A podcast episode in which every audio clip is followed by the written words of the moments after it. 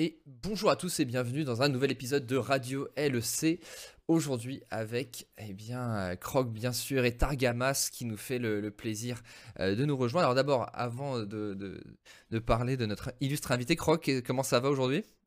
Bah écoute, ça va, ça va. Euh, un, gros gros euh, week-end pour moi entre euh, bah, les Radiolol, mais aussi du coup l'équipe Yellow Stripes qui joue actuellement en Open Tour. Bon, je fais jouer. On a on a 6-0 la première journée, donc ça a été un, très bon moment à vivre avec l'équipe. Maintenant, bah on est en quart de finale, donc du coup ça se challenge dur et on espère passer en demi et, faire une belle journée encore. Donc voilà. Mais sinon ça va. Écoute, j'ai regardé les matchs de LEC hier soir et ce matin. Euh, et, j'ai hâte d'en parler euh, avec Targou. Ouais, Targamas, alors, euh, bon, on a pas mal de choses, pas mal de questions à te poser. de, ton retour en LEC, comment comment t'as vécu ta semaine? Il y a eu il y a eu un petit accident de parcours avec Misfit, suivi derrière d'une meilleure game. Même si en vrai la game avec Misfit est bonne jusqu'au dérapage. Qu'est-ce que comment ça se passe pour toi? Euh, non, bah, ça va tranquille, le week-end plein de rebondissements, plein d'émotions. Euh, mais bon, heureusement, euh, on arrive à on finit on finit le week-end sur une bonne note avec la win contre BDS et la sécurisation des playoffs, donc c'est entre guillemets «l'important» quoi. Le résultat est là sur ce week-end, donc donc ça va, ça permet de de relativiser un peu. Bah écoute, moi ça me fait trop plaisir de t'avoir euh, sur cet épisode de Radio Hull. Targa, en plus avant l'arrivée au playoff, vous êtes qualifié aussi en playoff, donc on, va pouvoir revenir dessus. Euh, dans les sujets qu'on va traiter avec vous, d'ailleurs vous pouvez nous proposer vos sujets ou euh, vos, vos indignations, vos supporters de, de, ceux qui sont numéro 1 fans de Targa, vous pouvez nous appeler sur notre Discord, celui de, de Duke, point d'exclamation Discord pour entrer en contact avec nous et nous proposer vos sujets. Dans les thématiques qu'on va aborder, évidemment, on parlera de Fnatic, on parlera de Mad qui chute encore, on parlera sûrement euh, de Misfits avec leur game de la semaine, et puis peut-être un peu de BDS si on a le temps, de Vitality aussi. Puis vous aurez une question cajou qui devrait bien vous plaire dans la poursuite d'une discussion qu'on avait initiée avec Romain. Vous verrez peut-être eh bien Duke et Targa s'affronter une nouvelle fois. Cajou peut-être Duke? Yes, bah oui, on remercie bien sûr Cajou, nos partenaires euh, qui, euh, qui nous aident énormément. N'hésitez pas à, aller euh, checker le code Duke Rock pour avoir une réduction sur votre première commande chez Cajou. nous voilà, pour l'exclamation Cajou dans le chat, on les remercie et on les reverra pendant la fameuse question Cajou qui est toujours un grand moment de l'émission.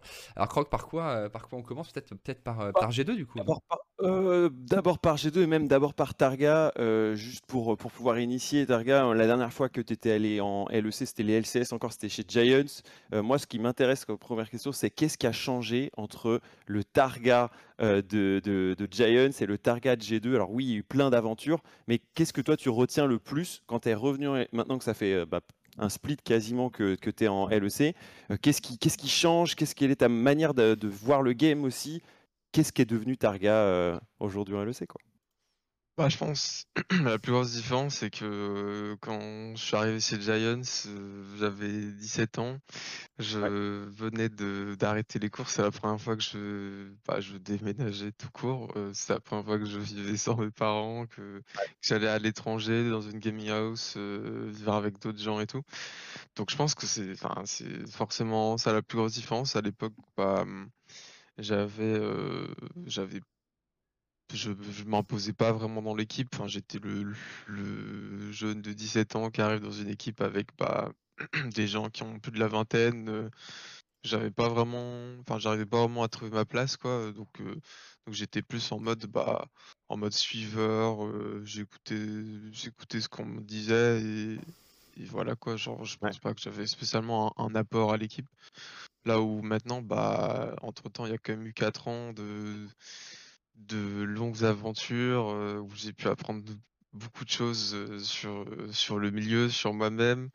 Bah voilà, je pense que l'année passée avec Accor, j'ai eu une année très enrichissante en point de vue personnel aussi de, de pouvoir développer de nouveaux de, nouvelles choses, de nouvelles caractéristiques personnelles.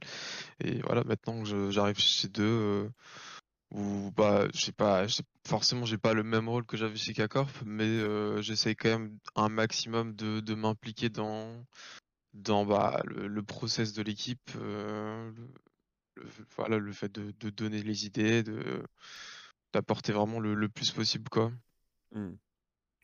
Et du coup, comment, comment tu vois, toi, ce que tu dis, t'impliquer?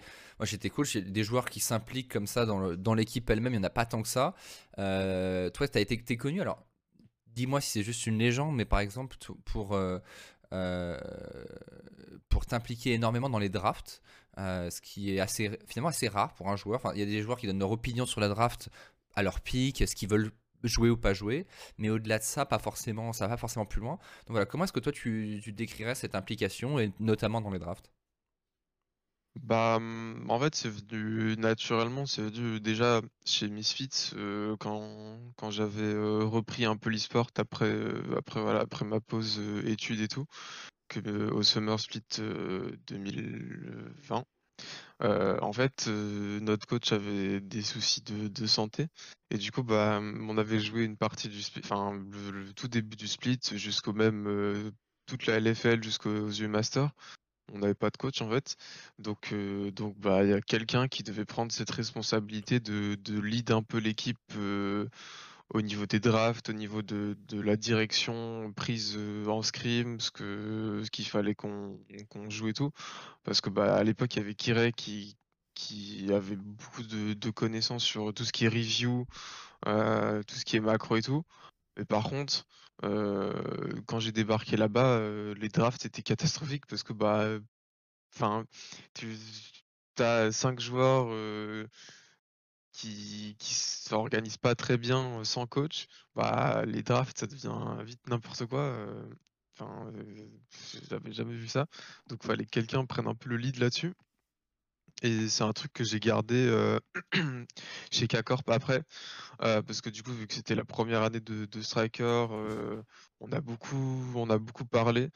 Enfin à chaque fois que, enfin ça arrivait très souvent qu'on reste euh, en vocal jusque 3, 4, 5 heures du mat euh, pour parler des drafts, euh, surtout ou des, la veille des matchs pour, pour voilà, parler très longtemps de, ce qu'on allait faire. Et ouais, enfin, maintenant chez G2, j'ai pas, j'ai pas vraiment le même rôle parce que forcément, bah, il y a un coaching staff plus expérimenté avec Dylan. et, mais j'essaie quand même de, de, voilà, donner mon apport. Je pense que chez G2, tout le monde dans l'équipe est très impliqué. Euh, comparé aux équipes que j'ai pu faire euh, avant. Mmh euh, tout le monde est vraiment très très impliqué dans, le process de draft. Tout le monde, bah voilà, avec des joueurs comme Caps et Bibi, tout le monde donne des, idées constamment. Et, voilà, tout le monde aussi n'hésite pas à donner son, feedback quand, il y a quelque chose qui, ne leur plaît pas. Quoi. Yanko est, est connu pour, pour ça dans les précédentes équipes de, de se plaindre de la draft quand elle va pas. Et du coup, pour, pour continuer là-dessus, toi, justement, de passer d'un rôle où tu à la fois réfléchis à tout ce que tu peux faire, à le partager avec ton coach jusqu'à pas d'heure, etc., à un rôle où aussi tu te focuses parfois un peu plus sur ton rôle, ta duo, etc., c'est un truc qui, te botte dans ta carrière aussi, de bien focus aussi sur ce que tu peux faire, toi, in-game? Mmh. Pour moi, ça me change pas grand-chose parce que j'aime bien, enfin, j'aimais bien avoir euh, ces, discussions euh, nocturnes et j'aimais bien avoir, euh, avoir plus de responsabilités dans l'équipe, même si voilà, ça implique forcément que, bah, plus de, plus de travail pour, pour moi aussi de, de recherche et, et, voilà, comme je dis, plus de responsabilités. Donc, donc ça peut, dès qu'on faisait une mauvaise draft chez K-Corp, bah ça retombait aussi sur moi. Je me sentais aussi euh, coupable de bah de pas seulement avoir mal joué dans la game, mais aussi bah, d'avoir euh, mal draft pour mon équipe euh, avec Striker. donc donc voilà, c'est ça a ses côtés positifs, ça a ses négatifs, mais moi personnellement j'aimais bien j'aime bien avoir ce travail supplémentaire. Mais euh, parce que je pense que c'est un énorme atout pour toi. Je pense que ça explique. l'un explique l'autre, mais pour moi, le, fait de, de, savoir draft et savoir quelles sont les implications à l'échelle globale de la draft, parce qu'il y a plein de joueurs qui pensent qu'ils connaissent la draft, mais parce qu'ils connaissent leur rôle et ils pensent que ce qui est mieux pour leur rôle. Mais ce qui est difficile dans une draft, en fait, c'est comme un peu de la politique. Il faut réussir à concilier tous les rôles pour euh, réussir à, avoir un plan de jeu cohérent. Et je pense que là où ça aide vache, pour moi, ça, devrait aider vachement les joueurs qui s'impliquent énormément dans la draft, ce qui est rare, encore une fois, c'est que du coup, ça t'aide à réellement connaître la condition de victoire de ton équipe et la condition de victoire de l'équipe adverse. Et du coup, in-game, euh, et je pense que c'est là où, du coup, ça se combine bien avec ton style de jeu qui est finalement très peu lane oriented et tu, tu, à beaucoup bouger sur la carte pour, pour aller droit au but et à la condition de victoire. Euh, et, pour moi, c'est ça les bonnes équipes. Et du coup, d'une certaine manière, les bons joueurs, c'est ceux qui arrivent à s'intéresser à, la condition de victoire. Donc, euh, donc ça, c'est intéressant. Moi, justement, pour, pour, pour, la draft, il y avait une dernière question avant qu'on passe à autre chose. Mais euh, parce que moi, en fait, Dylan, je connais un peu comment il fonctionne et parce que je, je, pense que j'ai une, une, approche assez similaire à la sienne qui, qui quand même prend en compte pas mal de stats aussi. Euh, il me semble que, alors peut-être que je me trompe, mais il me semble que Dylan, euh, alors peut-être qu'il aussi vous le dit pas forcément, mais euh, s'intéresse aussi pas mal à des stats. Est-ce que c'est quelque chose pour toi qui, qui résonne? Est-ce que c'est un truc avec lequel tu entres en conflit ou pas du tout? Non, je pense que je pense c'est toujours intéressant d'utiliser les stats.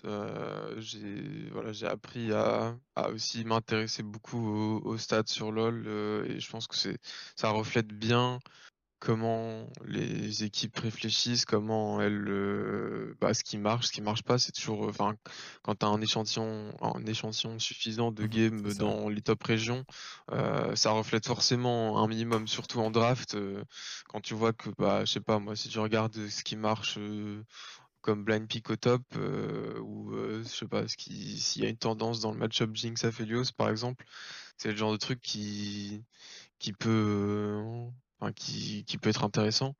Euh, euh, pour l'approche d'Ian, oui, c'est sûr qu'il utilise beaucoup de stats. Euh, il travaille avec, avec Rodrigo, notre analyste, donc qui, voilà, qui, je pense qu'il utilise beaucoup de stats et, et, pour sa méthode de travail, c'est un coach qui, qui aime beaucoup gagner en fait, genre dans le sens où en scrim, hmm. il aime beaucoup genre gagner les scrims, se concentrer sur voilà sur ce qui marche pour nous et, euh, et pas hésiter bah à, voilà genre jouer plusieurs fois la même chose pour euh, pour pas être, être, très bon sur euh, sur sur voilà une certaine compo ou avec certains champions maintenant c'est un peu ah, on a des joueurs dans l'équipe qui sont qui veulent souvent essayer de nouvelles choses et tout donc au début c'est un peu rentré en, conflit je pense mmh. parce que bah voulait un peu, voilà, des joueurs comme Caps, comme Bibi, comme moi, on voulait, on voulait jouer beaucoup de choses et on n'avait pas cette capacité de, de, pouvoir trop tester de choses parce que bon, on voulait gagner les scrims. Mais mmh. maintenant, bah, au fil de la saison, on a appris à, à trouver un peu un terrain d'entente sur, sur comment on voulait faire les choses, quoi. C'est super intéressant et c'est assez inspirant aussi, parce que tu vois, moi j'en discute pas mal avec ma petite équipe à, mon niveau euh, ce week-end. Et, c'est vrai qu'on est toujours entre le partage de nouveaux tests, de tester des nouvelles choses et approfondir. Je pense qu'il faut trouver la bonne formule. Nous, on l'a trouvé en se disant, bah, il y a des périodes dans lesquelles on teste et il y a des périodes sur lesquelles on renforce. Euh, mais euh, vu que vous jouez toutes les semaines et nous pas comme, pas comme nous tous les mois, la difficulté c'est de trouver justement ces créneaux de, de nouveaux apprentissages quand euh, en fait tu dois répliquer en 8 semaines suffisamment bien pour pouvoir faire les playoffs. Quoi. Ouais, au final, il y a que sur une semaine, t'as que 4 jours de scrim, 20 games max. Dans le, dans le meilleur des cas, ça arrive souvent que, que t'aies pas 20 games. Donc parfois c'est difficile de, de, euh, trouver, euh, de trouver ce qui marche, surtout qu'entre temps tu as la LCK qui joue, tu as la LPL, donc ça arrive des fois que, que, un jour avant, voire même le matin même, tu te retrouves avec un nouveau pic. Par exemple, ça arrivait cette année avec la, la Akali Tank, qu'on a genre le, le, jour de, du match de, de la LEC, on check un peu les stats on voit que, voilà, genre il y a un nouveau build sur Akali euh, euh, avec une vidéo de de, de Midbeast euh, sur un mec qui joue ça en Corée, Akali Shem Tank, qui a un win rate aberrant. du coup, bah, on, se, a Bibi et Cap qui vont direct en solo queue jouer 3-4 games de Akali dans, dans, la journée, alors que c'est un genre qu'on ne joue pas du tout avant. au final, on l'a pas sorti ce week-end-là, on l'a sorti le, le week-end après, mais voilà, ça peut toujours ce genre de choses, ça peut toujours arriver que, qu'il y ait des nouveaux pics, des nouvelles tendances qui arrivent et que tu, dois un peu savoir t'adapter très rapidement, quoi, même, même des fois sans, sans practice, sans scrim. Et là, c'est là où nous, on a, la chance d'avoir des joueurs qui, jouent, qui sont très open, qui jouent énormément de choses. Et quand il y a ce genre de, nouvelles choses qui, débarquent, on est direct prêt à s'adapter. Non, c'est vrai que c'est super intéressant. Euh, si vous voulez, on plonge dans les résultats de la semaine un petit peu euh, et sur peut-être G2 pour commencer, euh, puisque vous jouiez ce, oh, cette semaine face à Misfits, puis face à BDS. On a énormément entendu parler de cette remontada de, Misfits, mais toi, comment tu as vécu ce week-end en particulier? Et puis peut-être nous parler un peu de comment tu as vécu l'après Misfits G2 et comment vous avez rebondi avec BDS peut-être? Bah, cette semaine, euh, on voulait beaucoup s'améliorer sur, euh, sur notre early game. Euh, parce qu'on a regardé nos, stats récemment sur deux early et on s'est rendu compte que bah, vraiment c'est ce qui c'est ce qui pêchait un peu dans, dans nos games. On, jouait souvent avec un déficit en early même quand on est une des équipes qui prend le plus souvent l'Herald, le premier Herald en LEC, et pourtant on arrive, on est une des équipes qui a le moins de, enfin a le plus faible taux de, first tower. Donc on s'était un peu penché sur cette question de pourquoi est-ce qu'on n'arrivait pas à, voilà, genre créer un lead alors qu'on fait des fois les bonnes rotations, alors qu'on fait les bonnes certaines bonnes décisions, pourquoi est-ce qu'on n'arrivait pas à créer un lead et même pourquoi est-ce qu'on était constamment derrière quoi? Donc, donc voilà, cette semaine, je pense qu'on a proposé des, des early qui étaient bons. c'est déjà ça. maintenant, la game contre Misfits, je pense qu'ils nous ont fait quelques cadeaux en, en draft. C'était c'était pas, mmh, voilà, c'était pas facile à vivre, on on avait déjà un peu vécu ça la première game contre Misfits où, bah, la game c'est une free win, on est en train de bien snowball la game, gros lead et tout et mmh. puis on prend on prend un mauvais fight, et on joue contre on joue contre une compo, compo, voilà, en télé-game. Mmh. on avait fini par gagner la game parce qu'ils avaient un peu troll. Mais du coup, on s'était dit que, voilà, à ce moment-là, on devait commencer à être un peu plus discipliné sur, euh, sur nos games, euh, parce qu'en scrim, ça peut vite un peu partir, euh, voilà. à, tout moment, tu as une engage qui part, quelqu'un qui mmh. tente un V3 en side et tout, et ça, ça aide pas vraiment au fait, de, au fait de, de terminer les games. Donc, on a un peu mis l'accent sur, sur le fait d'être un peu plus discipliné en scrim toujours ce côté fun, mais euh, voilà, quand on a un lead, euh, essayer de, finir la game proprement. Le problème, c'est que, je sais pas, quand, en fait, quand tu es dans la base en face, avant 20 mmh. minutes, et que t'as l'Herald, mmh. t'as un, mmh. as un syndrome qui pop dans ton cerveau, en fait, t'es en mode, oh, il faut absolument que, que je finisse la game euh, le plus rapidement possible avant 20 minutes, c'est trop drôle, oh, il y a l'Herald qui va avancer, c'est vraiment trop drôle.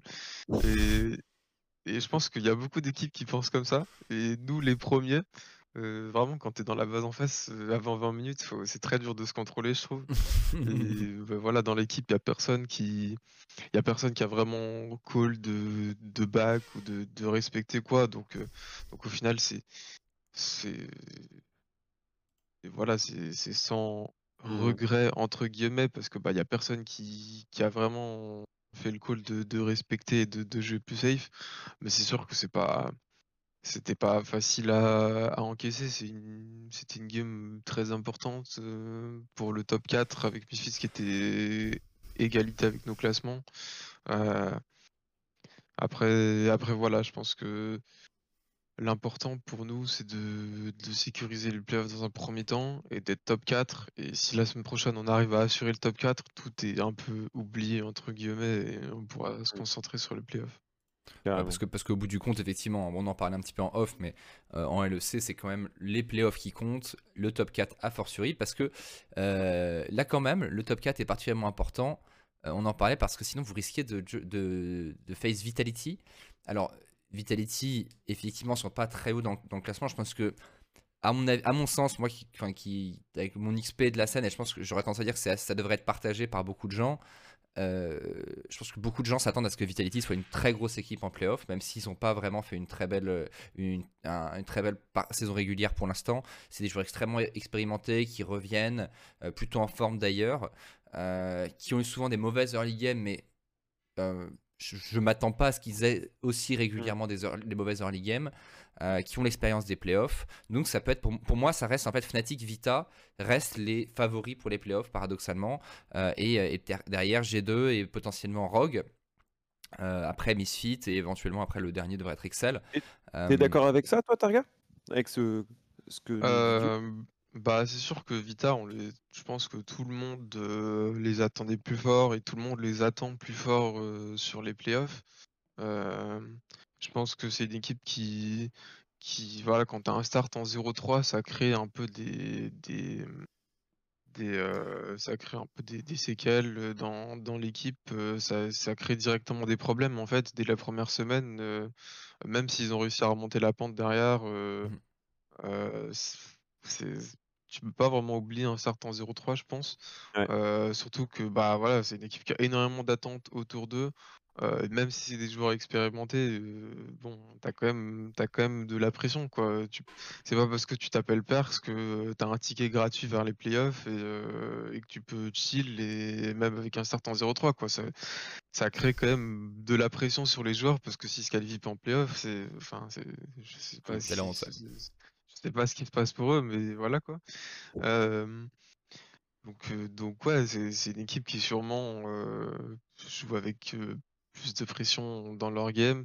Maintenant, voilà, comme j'ai dit, une fois que la saison est terminée, euh, la saison régulière est terminée, si la, si la qualification playoff est là, tout est un peu oublié entre guillemets et tu as 2-3 semaines pour, pour complètement reset parce que bah, les, résultats d'avant ont aucune signification en fait. là maintenant tu arrives dans le BO5 et tout est, tout est remis à zéro.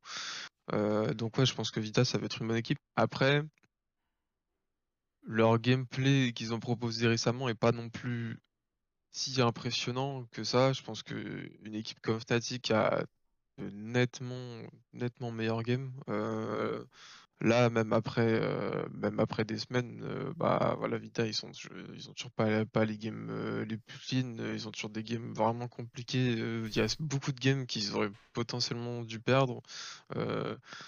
Des games contre Astralis ou contre BDS ou contre SK aussi, je crois que c'était chaud.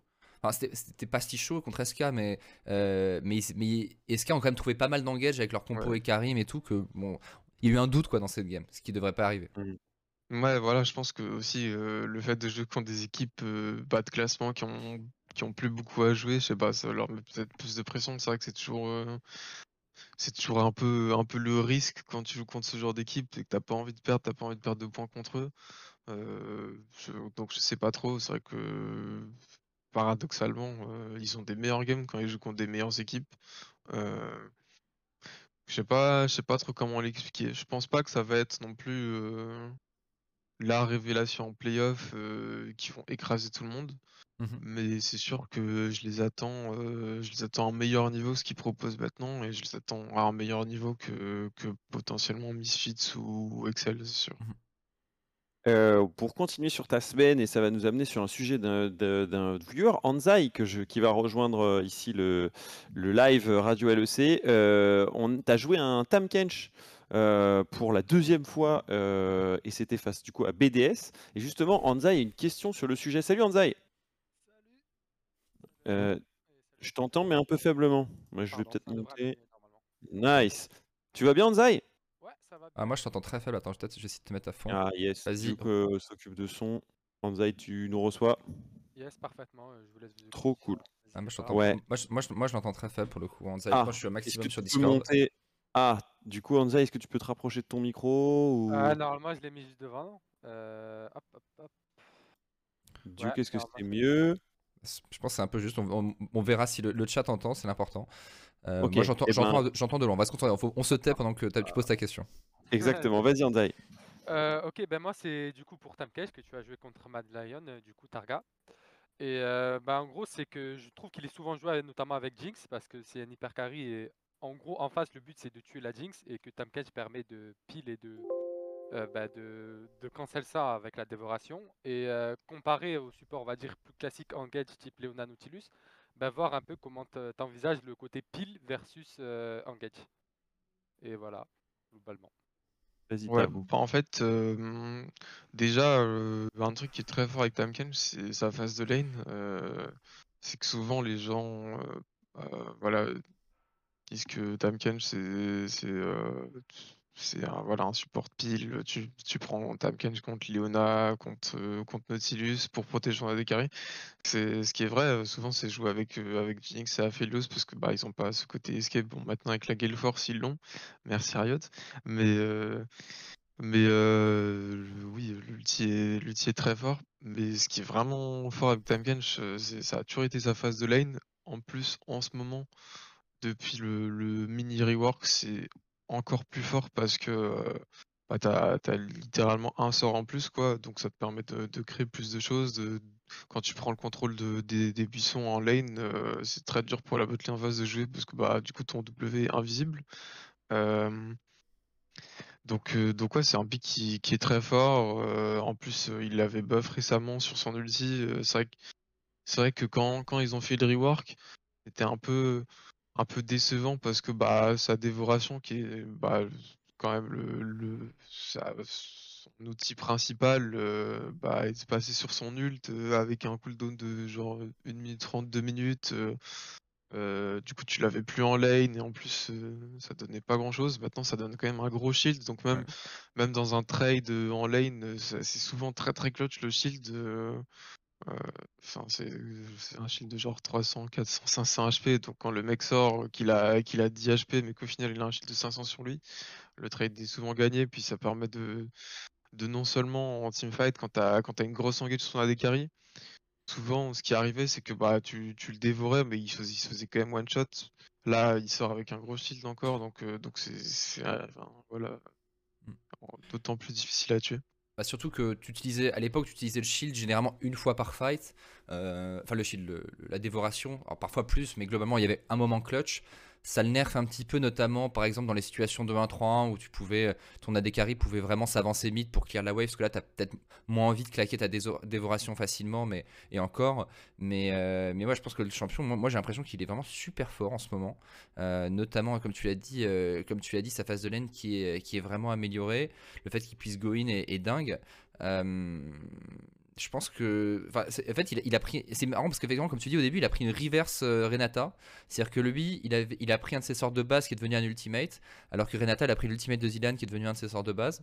Mais, mais à l'heure actuelle, je pense qu'il est, il est super bon. Moi, déjà, à partir du moment où j'ai vu, je crois que c'était T1 qui avait pick Tamkench contre Karma en, phase de lane, je me suis là il y a quelque chose. Parce que historiquement tu piquais plutôt Karma contre Tam euh, parce que c'était un peu le sac de frappe. Mais là le fait que tu puisses en plus retourner des match-up avec, avec la créativité du Goin, pour moi cette semaine c'est vraiment le pic très très fort que je vois parce qu'en fait c'est le champion peut tout faire et en plus te donne une frontline qui est pas dégueu euh, ce qui euh, ce pas trop mal en support parce que les supports en ce moment sont un peu en papier alors que Tam quand même peut peut tanker un petit peu et donc du coup donner un peu d'espace ah ouais, c'est très dur à tuer en early. Euh, il a euh, une deuxième barre de HP effective euh, quand tu essayes de, le tuer. Souvent, une solution contre Tamkench, c'est de, de le gank parce que bah il a pas il a pas cette mobilité. Si tu veux mettre la pression avec Tamkench, tu dois quand même t'avancer pour, pour mettre ton Q.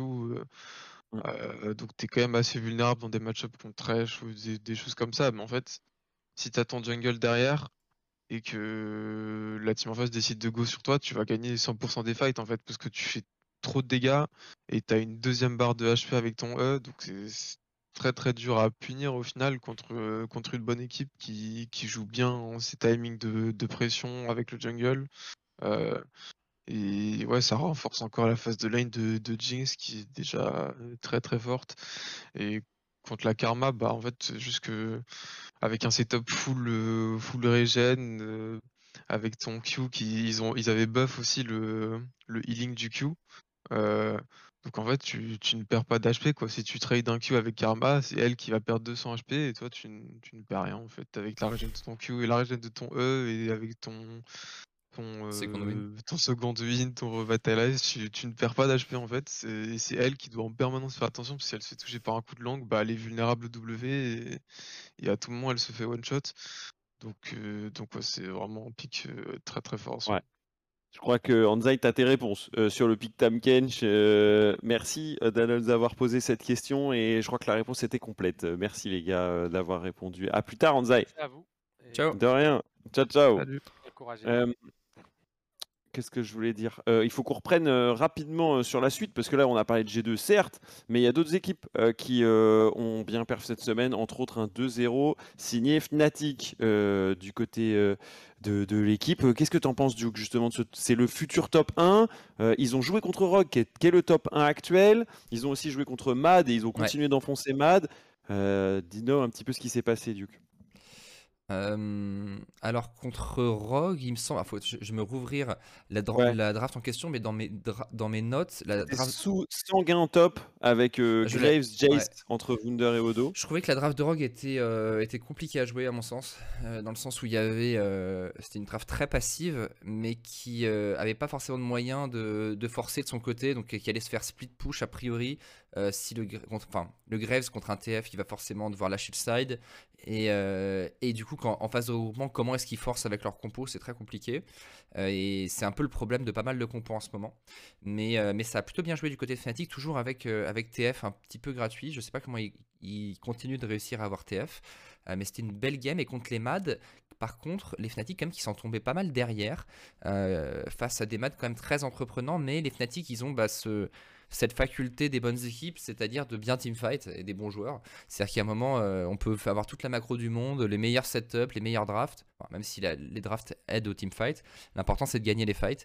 Et il suffisait il a suffi de deux fights pour les Fnatic qui pourtant étaient en train de perdre la game, notamment à chaque fois qui était vaguement initié par Humanoid qui, euh, bah, en fait, qui les qui deux fois Ozonia les, les, Mad Lions. Euh, je pense que la draft, pareil, de Fnatic était était cette fois était pas folle. Mais, euh, écoute, les Fnatic, moi je suis toujours pas encore ébahi par Fnatic. Euh, ils gagnent, ils gagnent pas mal, mais j'ai pas l'impression qu'ils déroulent tant que ça au-delà de leur génie individuel qui était annoncé en début de saison. Moi je les avais mis top 1 euh, en prédiction, mais, mais je suis pas Assez... tu vois, j'étais moins convaincu par le collectif Fnatic que le collectif. Alors, peut-être pas cette semaine pour vous G2, mais le collectif G2, Rogue de temps en temps, euh, Evita dans certaines games. Voilà, j'ai pas encore, euh, j'ai pas encore ces games références pour moi Fnatic qui sont plus des stompes individuelles. Je sais pas si t'en penses toi Targa. Euh, ouais, bah, je pense qu'ils ont quand même eu des très bonnes games, mais souvent leurs très bonnes games c'est avec TF qui, qui vraiment change un peu la physionomie de la game parce que bah quand tu joues contre un TF, si tu voles un peu bien en early, derrière ça devient très très compliqué de, de prendre quoi que ce soit comme décision parce que tu as, vite l'impression qu'en fait toutes tes décisions sont perdantes. Euh, si tu tentes quelque chose en side, bah t'as un TF qui pop. Si tu je sais pas, si tu essayes de, de fight ou drag, bah euh, c'est dur d'engage euh, parce que tu, tu vas te faire gold card. en fait, toutes les nous par exemple notre game contre contre Static où la game se passe pas trop mal même si on fait fait un mauvais trade de bot niveau 1, euh, on arrive quand même à stabiliser plus ou moins la game derrière. Mais très vite, à partir du moment où on tombe derrière, en fait, euh, toutes les décisions deviennent très. toutes les situations deviennent très dures, voire impossibles à jouer. Euh, surtout que c'est une équipe, bah, voilà, je pense que là maintenant ils l'ont prouvé, quand TF est open, ils n'hésitent pas à le prendre et ils sont très bons avec. maintenant, c'est vrai que sans TF, ils n'ont pas spécialement de game référence non plus. Je pense que la game contre Madlands, ils l'ont dit eux-mêmes euh, en podcast euh, après que bah voilà que ils auraient dû perdre la game en fait. Genre, euh, je pense que quand tu joues Pike, Viego et que t'es pas devant à 20 minutes, normalement ça devrait pas être possible de gagner la game. mais, mais je pense qu'il y a quelques erreurs en face quoi en teamfight. donc ils, étaient surpris eux-mêmes de gagner. donc je sais pas. je pense que c'est voilà c'est une équipe qui a de, de des points forts très très clairs, mais peut-être un peu trop clairs en fait. Genre, maintenant quand tu joues Fnatic, tu sais, tu sais exactement ce qui va se passer euh, dans la game. C'est assez facile de, prévoir aussi comment ils vont draft. Euh, et, ouais, en game, ils, jouent, ils ont un peu, euh, un peu un style de jeu, en tout cas dans les 10-15 premières minutes, un peu indé. Dans le sens où ils font un peu toujours la même chose. Euh, ah, bon, ils sont, ils sont premiers, donc premier, deuxième, et ils gagnent contre tout le monde, donc, euh, donc ça marche. Euh, c'est pas non plus facile à contrer, mais, mais c'est vrai que peut-être que peut-être qu'en playoff, ils vont peut-être se faire surprendre. Hmm. Après, pour faire un peu l'avocat du diable de ce côté-là, Fnatic il y a deux ans, qui était quand même une des grandes époques Fnatic, enfin les, avec Caps et tout ça, euh, c'était euh, c'était un peu ça aussi, c'est-à-dire qu'ils étaient super euh, unidimensionnels, c'est-à-dire qu'ils jouaient toujours, alors pas, au travers, pas forcément au travers de la laning face bot, mais c'était double TP bot dès que l'adversaire dépassait le milieu de la lane à chaque game. c'était mid to bot en permanence avec des drafts où ils s'en foutaient un peu de la méta, enfin de, l'ordre des pics. C'était euh, s'ils peuvent avoir Wipo sur Atrox et, euh, et, euh, et sur Rakan, euh, ça leur suffisait. Ils les piquaient en 1-2 à chaque fois. Donc leur draft était super prévisible, mais personne n'arrivait à les désamorcer. Alors est-ce que peut-être c'est une recette Fnatic on, verra, mais, mais sinon je te rejoins, je te rejoins pas mal. Targamas, moi je pense que les, Fnatic à l'heure actuelle, c'est une très très bonne équipe, la meilleure équipe, mais ils sont pas imbattables pour ces playoffs, clairement. Et d'ailleurs, on, te le souhaite, on te le souhaite, Si on a hum, avancé sur Fnatic, j'aimerais parler justement de l'un de leurs opposants, c'est Mad, justement, qui chute encore. La série de défaites commence à être lourde. il me semble qu'on est à 6 défaites d'affilée, 3 semaines qu'ils n'ont pas vu la lueur d'une victoire. Et bah, l'équipe qu'on trouvait assez entreprenante du début se transforme en une équipe qui peut ne pas faire les playoffs. Elle qui était champion du Summer et du Spring dernier va, va devoir jouer sa vie contre Vitality dans le match de la Super Week de la semaine prochaine, sous peine de ne même pas pouvoir euh, en fait avoir son destin en main. En fait, en cas de défaite face à Vitality euh, la semaine prochaine, euh, ils joueront Astralis ou BDS, mais il n'y aura plus vraiment de, possibilités pour eux. toi, justement, Targa, Mad, c'est une équipe que tu as eu la sensation de. Enfin, tu as peut-être pas mal, tu as peut-être joué contre en scrim, j'en sais rien. Est-ce que toi, c'est quoi ton, ta sensation en fait face à Mad? En fait, c'est vraiment bizarre parce que ils ont. Enfin, c'est complètement l'inverse de Madlands de l'année passée. Euh, cette année, ils ont des meilleurs early game. Euh, c'est une des équipes qui a des meilleurs stats dans les 15 premières minutes. Et ils sont, je pense qu'ils savent très bien ce qu'ils doivent faire. J'ai l'impression que, que souvent, Elioya, il comprend très bien voilà, comment, comment créer un lead en early. Euh, souvent bah voilà à travers lui parce qu'ils ont pas les ils ont vraiment pas les, meilleures phases de lane. Souvent le, mid est assez derrière la bot lane joue assez safe euh, donc ils ont vraiment pas les meilleures phases de lane mais pourtant ils arrivent constamment à être devant. Et je pense que bah c'est là qui fait euh, qui fait voilà un énorme euh, un énorme travail quand je quand je le regarde jouer. Il a l'air vraiment de comprendre comment comment créer un lead pour son équipe Mmh. et c'est là où je comprends pas trop ce qui s'est passé pour eux parce que bah, l'année passée c'était la pire équipe en early et ils arrivaient toujours à comeback sur des sur des teamfights dans des games que voilà tu, tu mettais n'importe qui à la place de Madeleine c'était perdu en 20 minutes et eux ils arrivaient ah toujours à, revenir dans la game. Mmh. Je sais pas trop pourquoi ils ont ils ont perdu cette magie ce qui, a l'air de souvent se dire, c'est que bah, c'est plutôt le côté, euh, côté leader de humanoïde qui manque. Moi, je ne le connais pas, donc, euh, donc je sais pas trop euh, voilà, ce qui, ce qui peut apporter à une équipe. ça me paraît quand même bizarre que un changement de joueur, ils ont changé d'AD aussi, mais bon, ça personne n'en parle. mais qu'un changement de joueur change complètement la dynamique à ce point-là, parce que même si Ricker fait pas des games exceptionnels, euh, c'est pas comme si euh, il était mmh. légué à son équipe non plus, euh, qu'il était constamment derrière et qu'il avait aucun impact. Je pense que il fait pas non plus un taf exceptionnel, mais il fait, un minimum quand même. Surtout qu'on il, le met souvent sur des champions assez faciles à, exécuter comme, comme des victoires ou quoi. Voilà, c'est facile pour lui de, faire ses dégâts, de juste scale tranquillement et, et faire ses dégâts en mid-game. Donc je sais, je sais pas trop ce qui s'est passé pour eux. Je pense que bah, je vais demander à Duke qui se fait gank et j'ai l'impression que d'ailleurs c'est Ziggy qui veut répondre. Euh, je le vois là, essayer de, prendre le micro. Vous pouvez vous abonner et follow hein, d'ailleurs euh, pour euh, donner des meilleures croquettes de qualité à, Ziggy. N'hésitez pas, c'est l'occasion si vous appréciez aussi Radio LOL accessoirement.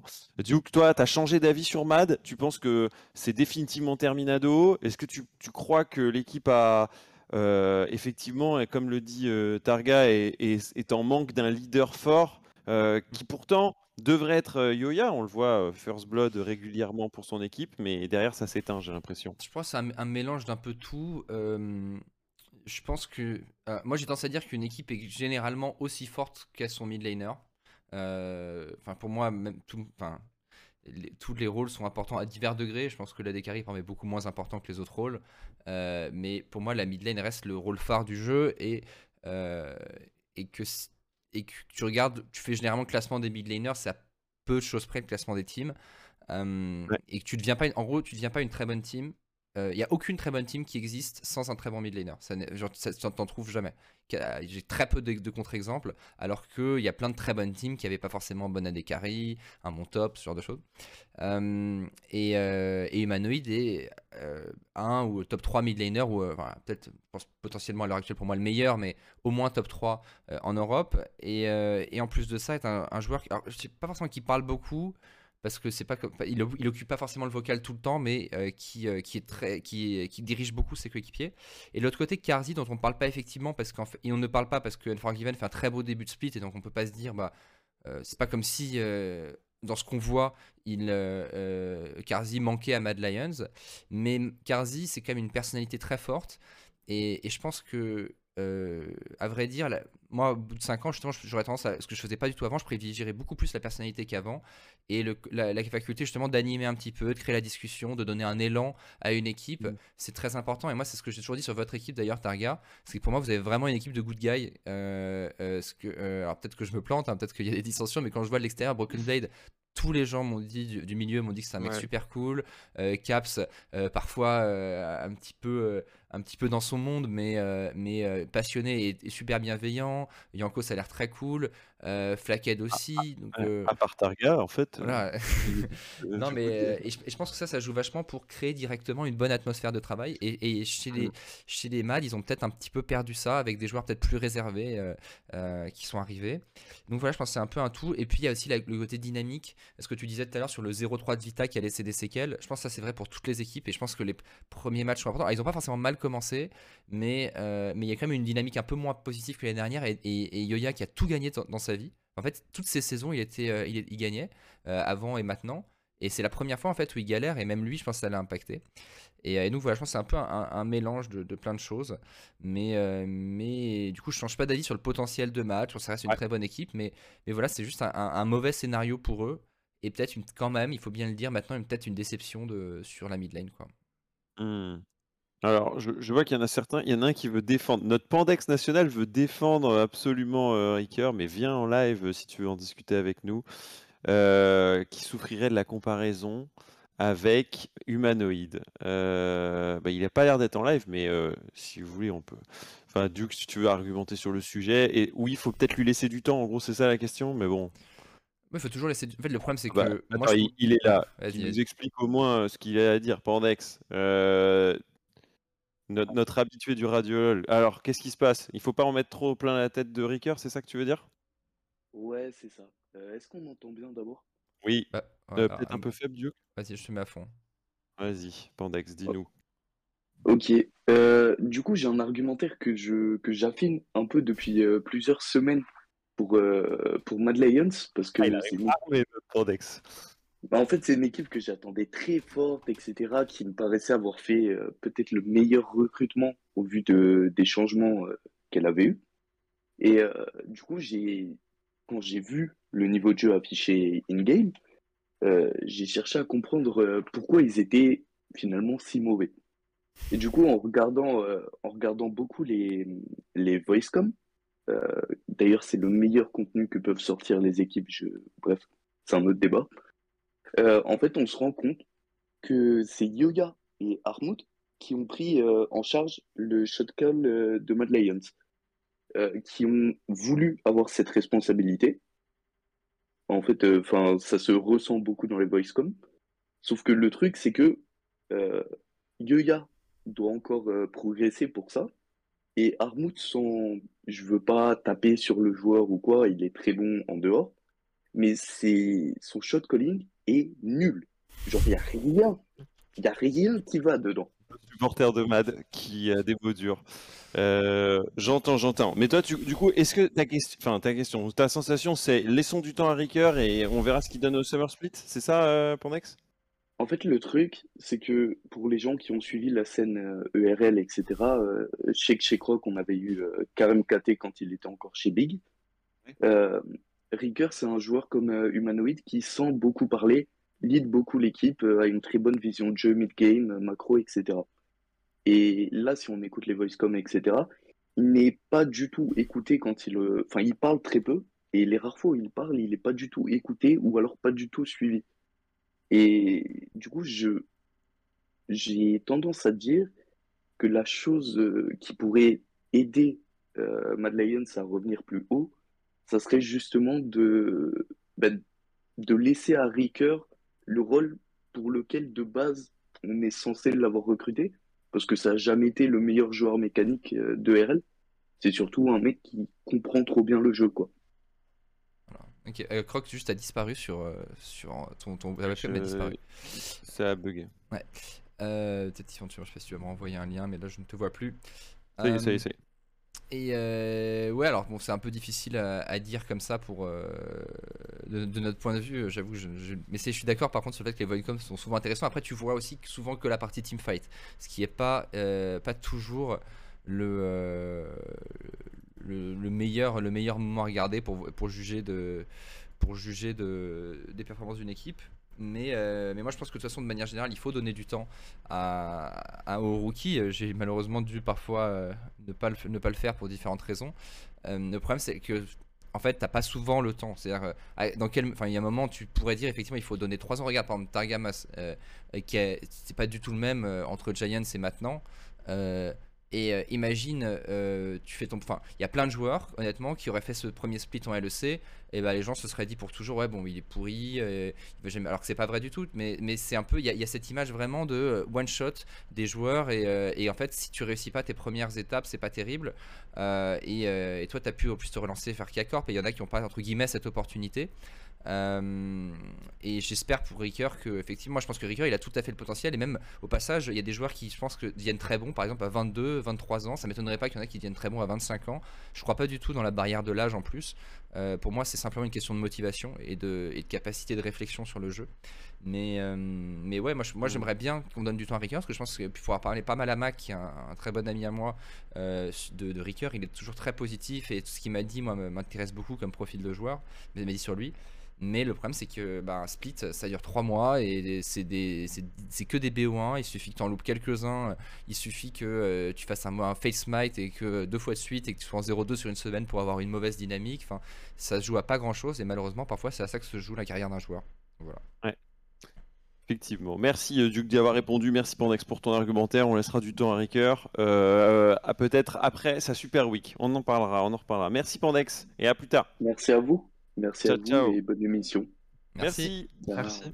J'ai encore deux sujets, les gars, que je veux aborder avant qu'on plonge dans un dans le Cajou Moment. Euh, le premier, c'est autour de Misfit, le second autour de BDS. Euh, bah, la question un peu numéro un, c'est jusqu'où peut monter Misfit? Euh, Toi, tu les as affrontés, mais overall, qu'est-ce que toi, tu as comme sensation, Targa, vis-à-vis de, de, de Misfits, bah, justement sur toute la saison? Les, les games sont un peu parfois... euh, bah, on va dire justement sur un, un fil d'équilibriste, difficile parfois de, de savoir si tout est parfait ou tout est faux.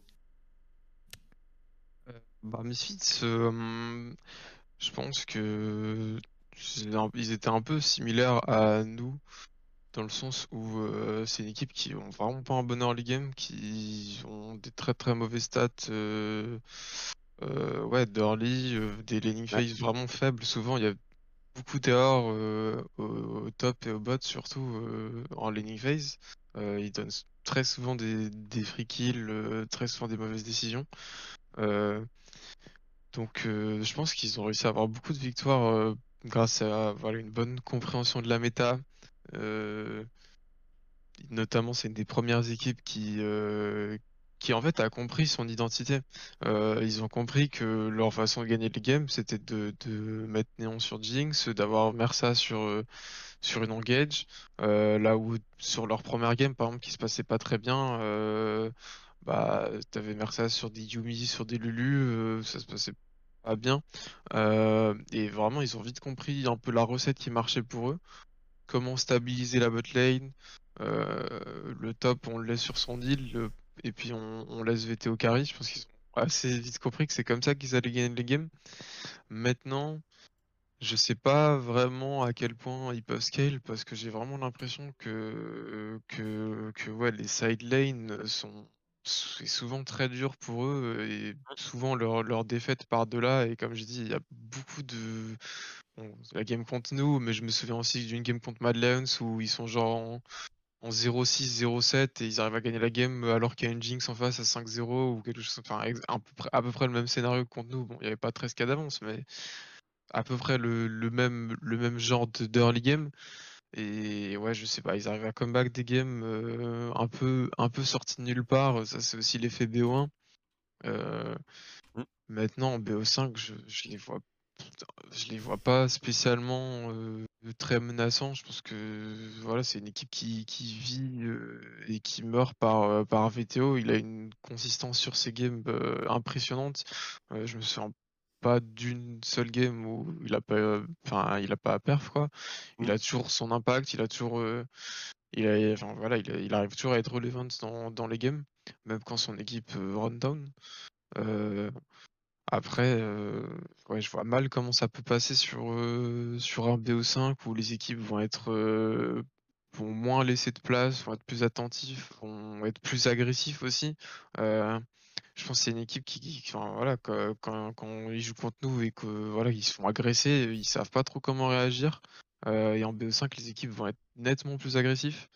Euh, donc, euh, donc je pense que je vois pas trop comment comment ils scale, mais, mais après, voilà, peut-être que peut-être que eux sont conscients de, de leur de leur de, de, ce qui se passe mal dans leur game au même titre que nous, comme je dis, qui devait un peu revoir un peu notre early game, notre, notre laning phase qui se passait mal et tout. Peut-être que, que eux vont aussi réussir à, à réaliser ça et à s'améliorer. Mais ouais, je sais pas. Mmh. Bah, Duke, euh, parle de, de side lane parfois moyenne ou faible et un VTO ultra puissant ou consistant avec un pouvoir du collectif capable de reprendre quelques games qui étaient mal embarqués. C'est comme ça que tu les définirais aussi, Duke? Bah, complètement, en fait, moi je vais faire deux, deux comparaisons. Déjà, je, reprends ce que je disais tout à l'heure sur une équipe est aussi forte que son mid laner. Misfit, c'est exactement ça. La Misfit, je les mettais sur le papier pas en playoff, dépendamment de la performance de VTO. Euh, et là, pour moi, il, il, les, il, les, il les amène quasiment tout. Alors, je dirais pas tout seul parce que je pense que Schlatan est assez bon aussi. Euh, mais euh, mais voilà, ils, sont là parce que VTO est à ce niveau-là. Et euh, c'est d'ailleurs assez drôle de le voir fan de Chovy parce que c'était un peu l'histoire de, c'est un peu l'histoire récente de Chovy euh, de, son côté. Mais l'autre chose, c'est que moi je fais une comparaison de cette équipe avec avec mon ancienne équipe, avec les Splice, parce que en fait c'est un, un, peu la même chose qui s'était passé avec Humanoid à l'époque, mais il y a quand même une différence. C'est-à-dire que pareil, on fait un début d'année un peu moyenne, mais on fait playoff, et ensuite on, on s'était arraché pour aller aux Worlds, mais un petit peu vraiment, notamment sur le dos d'Humanoid qui était individuellement bah, déjà monstrueux à l'époque et l'histoire a prouvé qu'il n'était vraiment pas dégueu effectivement. Euh, mais euh, et c'est un peu ça qui arrive chez les et avec un très bon jungler aussi qui était un peu dans son second. Moi j'avais exercé à l'époque et là Shlatan euh, mais la différence quand même entre et c'est ça qui me fait peur entre Misfit et, et Splice c'est que nous on avait une top lane et une bot lane qui était pas shiny mais globalement qui faisait le travail pour permettre à Humanoid d'exercer de carry, c'est-à-dire que ils, gagnaient quasiment jamais leur lane, mais ils la perdaient pas trop. Mm. Euh, et ils faisaient leur boulot en teamfight. Alors les Misfits sont très bons en teamfight en général. Euh, ils font le boulot en teamfight, mais on sait que leur bot lane et leur top lane en fait sont très volatiles euh, en, termes de kill en lane. Ils veulent solo kill et tout. Alors que on va leur dire les gars, jouez, jouez safe, jouez pour la wave et, et laissez votre mid jungle essayer de carry la game. Et c'est la meilleure chose qui puisse vous arriver. Et nous on arrivait loin dans cette année-là parce que on avait une bot lane et une top lane safe et c'est pas leur cas. Et moi c'est un petit peu ça qui m'inquiète. qui m'inquiète euh, qui m'inquiète pour les Misfits. des playoffs. Parce que eux, ils sont euh, du coup euh, alors qualifiés avec 10-5. Ils joueront Astralis, euh, Fnatic et SK la semaine prochaine. Mais bon, euh, de toute façon, on sait qu'ils joueront les BO5, donc on a les yeux rivés là-dessus. Euh, on, reparlera et on verra un peu leur adversaire la semaine prochaine. dernière équipe dont j'ai envie qu'on parle avant qu'on plonge dans notre moment cajou et puis notre équipe type aussi, c'est BDS. Qu'est-ce qu'on peut penser de ce premier split de BDS avec une victoire face à Astralis, mais une défaite ensuite face à G2. Euh, bah, Duke, je te reprends, le redonne le micro. Mhm. Euh, qu'est-ce que toi, tu as eu comme sensation sur BDS qui bah, maintenant est hors course euh, officiellement des playoffs avec 4 victoires seulement et 11 défaites? Bah, C'est pas évident d'analyser la perf de BDS parce qu'il y, a eu des, y a eu des games où moi j'ai bien aimé de voir ce qu'il faisait. C'est-à-dire que c'est quand même, quand il y a eu ce virage un petit peu plus early game, un peu plus mid-jungle de la méta par rapport au, au début, on s'endormait sur du Corki Victor à toutes les games. C'était une des premières équipes qui avait essayé euh, cette, euh, cette, euh, cette, bah, cette prise de risque, on va dire, est plutôt bien. ils ont plutôt des bons early games, mais derrière, la macro a souvent été très mauvaise côté BDS. et, et puis les drafts, alors honnêtement, moi j'ai jamais été très convaincu par. Je pense qu'il y a beaucoup de, défaites à la draft côté BDS. Euh, en début de split notamment, et là, après plus récemment, là je pense qu'il voulait se faire plaisir, mais, euh, c'est un peu ce style de qu'il y avait euh, chez le, G2 de Grabs, très player oriented, mais ça rejoint la discussion qu'on avait tout à l'heure avec Targa, qui est, moi je pense que c'est très bien que les joueurs s'impliquent, mais il faut qu'il y ait un plan global et pas que ce soit un peu chacun pique ce qu'il veut. Et quand chacun pique ce qu'il veut, ça, ça fait que tu as des conditions de victoire qui sont parfois opposées, voire pas du tout. Mmh. Et, euh, mmh. et c'est un peu ce qui se passe avec les games de, de, de BDS. Alors bon, après, peut-être que la game avec de Kogmo, c'est plus du, un baroud d'honneur pour le plaisir, mais, euh, mais voilà, moi je trouve que c'était euh, c'est un, petit peu, c'était un petit peu brouillon ce, ce split pour BDS. Après, il y a du potentiel dans cette équipe et j'espère qu'au Summer, ils vont, ils vont revenir plus en forme. Quoi. Mmh. Toi, Targa, bah, tu une une attention particulière parce que tu les connais bien, ces joueurs. Euh, justement, euh, tu l'analyses comment ce split? Bah, mmh, pour moi, ils ont, ils finissent un peu le split là où ils étaient attendus. C'est-à-dire que personne les attendait vraiment en playoff. À la limite, peut-être euh, en contest de, à la base, que les gens disaient, c'était peut-être un contest de sixième place avec des équipes comme Excel, Misfits, mais que les gens mettaient quand même BDS voilà, plutôt 7, 8e, 9e, plutôt dans, dans le bas de classement. Donc, euh, donc au final, ils terminent un peu là où, là où les gens les attendaient. Je pense qu'ils n'ont pas non plus. C'est une équipe qui n'a pas gagné contre des équipes au-dessus d'eux. Il me semble que leur victoire, c'est uniquement contre SK et Astralis, euh, si je me trompe pas. Euh, donc, donc je sais pas, c'est. Je sais, je sais, j'arrive pas trop quoi, quoi, à savoir quoi penser d'eux parce que bah ils ont montré des faiblesses claires au début de saison, notamment bah, au bot qui avait vraiment de, très mauvaises games. et mais là récemment, je sais, je sais, même pas trop quoi dire ce qui, ce qui, ce qui va pas chez eux parce que tu as l'impression que que toutes les games sont voilà les, les games se passent peut-être correctement en early.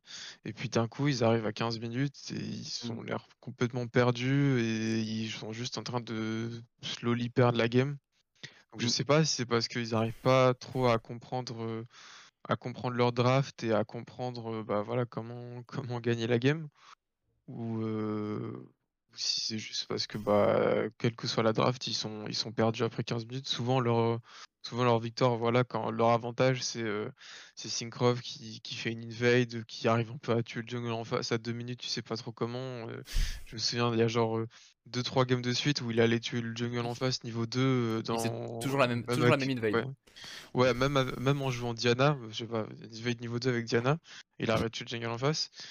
donc voilà, c'est un peu des leads pris un peu n'importe comment, mm. sans, vraiment, sans vraiment de plan derrière, et derrière ouais, arrivé 15 minutes, euh, ils jouent contre une équipe en place qui sait ce, ce qu'ils ont à faire. Ils n'arrivent pas, pas à réagir, quoi. Ils n'arrivent pas à bien jouer les situations. Donc, euh, donc je sais pas si c'est un manque de, de, de shot calling. Ça, ça me paraît surprenant parce que bah voilà, chez K-Corp, on avait quand même. Euh, enfin, je connais, je connais Syncroft, je connais Mati, et je sais que que c'est pas des joueurs spécialement perdus en mid game. Mmh Mais, mais là, je ne sais pas trop ce qui se passe pour eux. Ouais, c'est ce que, c'est ce que j'allais te demander justement. C'est est-ce que, euh, enfin, toi qui as joué avec eux, est-ce que, euh, enfin, chez K-Corp, en tout cas, qui est-ce qui s'occupait de ce Shokuin mid-game à l'époque? Euh, Est-ce que c'était eux notamment? Est-ce que, parce qu'il me semblait, moi, je sais pas, j'avais cru comprendre que Syncroft était plutôt vocal comme joueur.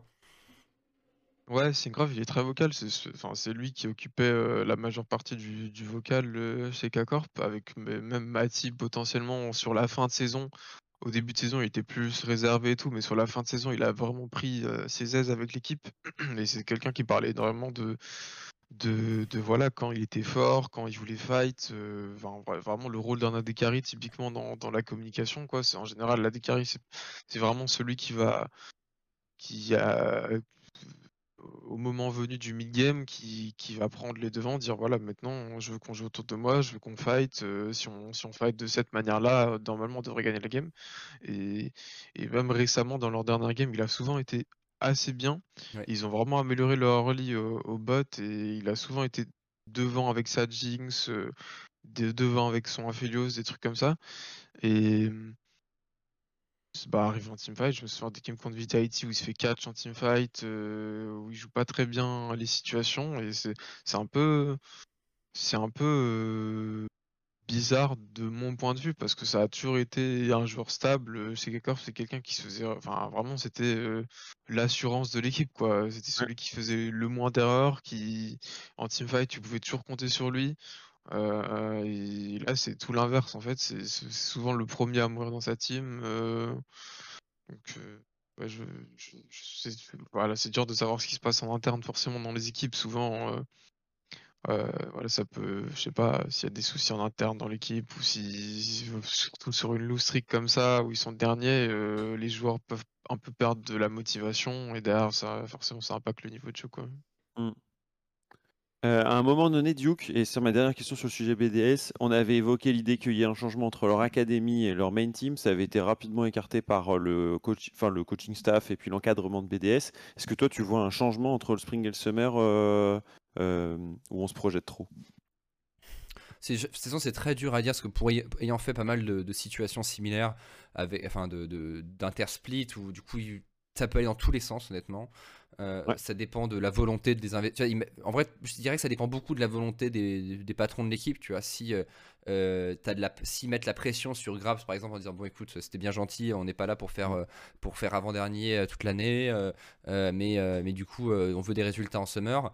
Bah, du coup, ils vont peut-être potentiellement essayer d'aller chercher un, sur du court terme et, euh, et faire un swap. Euh, Et euh, si jamais ils sont là, non, mais vous inquiétez pas, c'est la première, c'est la première année, euh, on, on est juste là pour prendre nos marques, euh, regardez, donner de la chance aux rookies, continuer de donner la chance aux rookies, trust de process, on verra bien. Ça, ça, à mon avis, c'est juste ça la question qu'il faut se poser, parce que c'est évident que si le management veut disons, des résultats à court terme, la meilleure stratégie euh, est au moins de tester la nouvelle botlane, peut-être en scrim ou de leur côté, faire un bootcamp ou, ou essayer. Euh, et, euh, et puis même en fait de tester tous les joueurs et de voir quelle est la meilleure solution pour le summer. Euh, Mhm. Mais, euh, mais je- après, est-ce que c'est la meilleure stratégie à long terme? Parce que c'est des joueurs, tu as Mati, par exemple, c'est un joueur qui a, qui a, qui a, enfin, qui a peut-être aussi du potentiel de développement, qu'il n'est pas, il est pas forcément bien arrivé en, en, en LEC. Tu je vais te donner un autre exemple. Comp, quand il est arrivé chez Vita, bah, lui c'était pareil. Euh, la le, le premier split, quand il était Ouais. quand il est chez moi, Comp, il était très bon mécaniquement, mais il se faisait catch tout le temps. Hein, même euh, le Mhm. moment où il se fait, où il se fait bench, t'as euh, Bipo qui fait un stream sur le sujet. euh, il se fait, euh, il s'était fait flash stun par Renekton trois fois dans le- de de face sur la mid lane, trois fois dans la game. Et, euh, et ça, tu vois, tu voyais pas ça. Et maintenant, tu vois un an plus tard, avec un peu de recul, il est très bon. Tu sais jamais quand un joueur, ce, que- ce qui fait qu'un joueur, enfin, tu peux savoir un petit peu, mais un joueur peut très bien se développer d'un coup. et et s'il croit au potentiel de, de Matisse, ce serait dommage de, de le jeter à la poubelle dès maintenant. Donc, euh, donc Mhm. voilà, à mon avis, tout- toute cette question, elle, elle pourrait être répondue uniquement par le euh, top management de BDS. Ouais, mais ben écoute, on les invitera à l'occasion. Euh, J'ai envie qu'on passe à une question d'encadrement une nouvelle fois, euh, plutôt des, des joueurs justement. C'est la question qu'ajoute Duke. Je te laisse lancer le jingle. Ah oui, ça, ça, je suis un peu à la bourre, du coup, tu me, tu me prends de court. Euh, je, je te le mets, et voilà.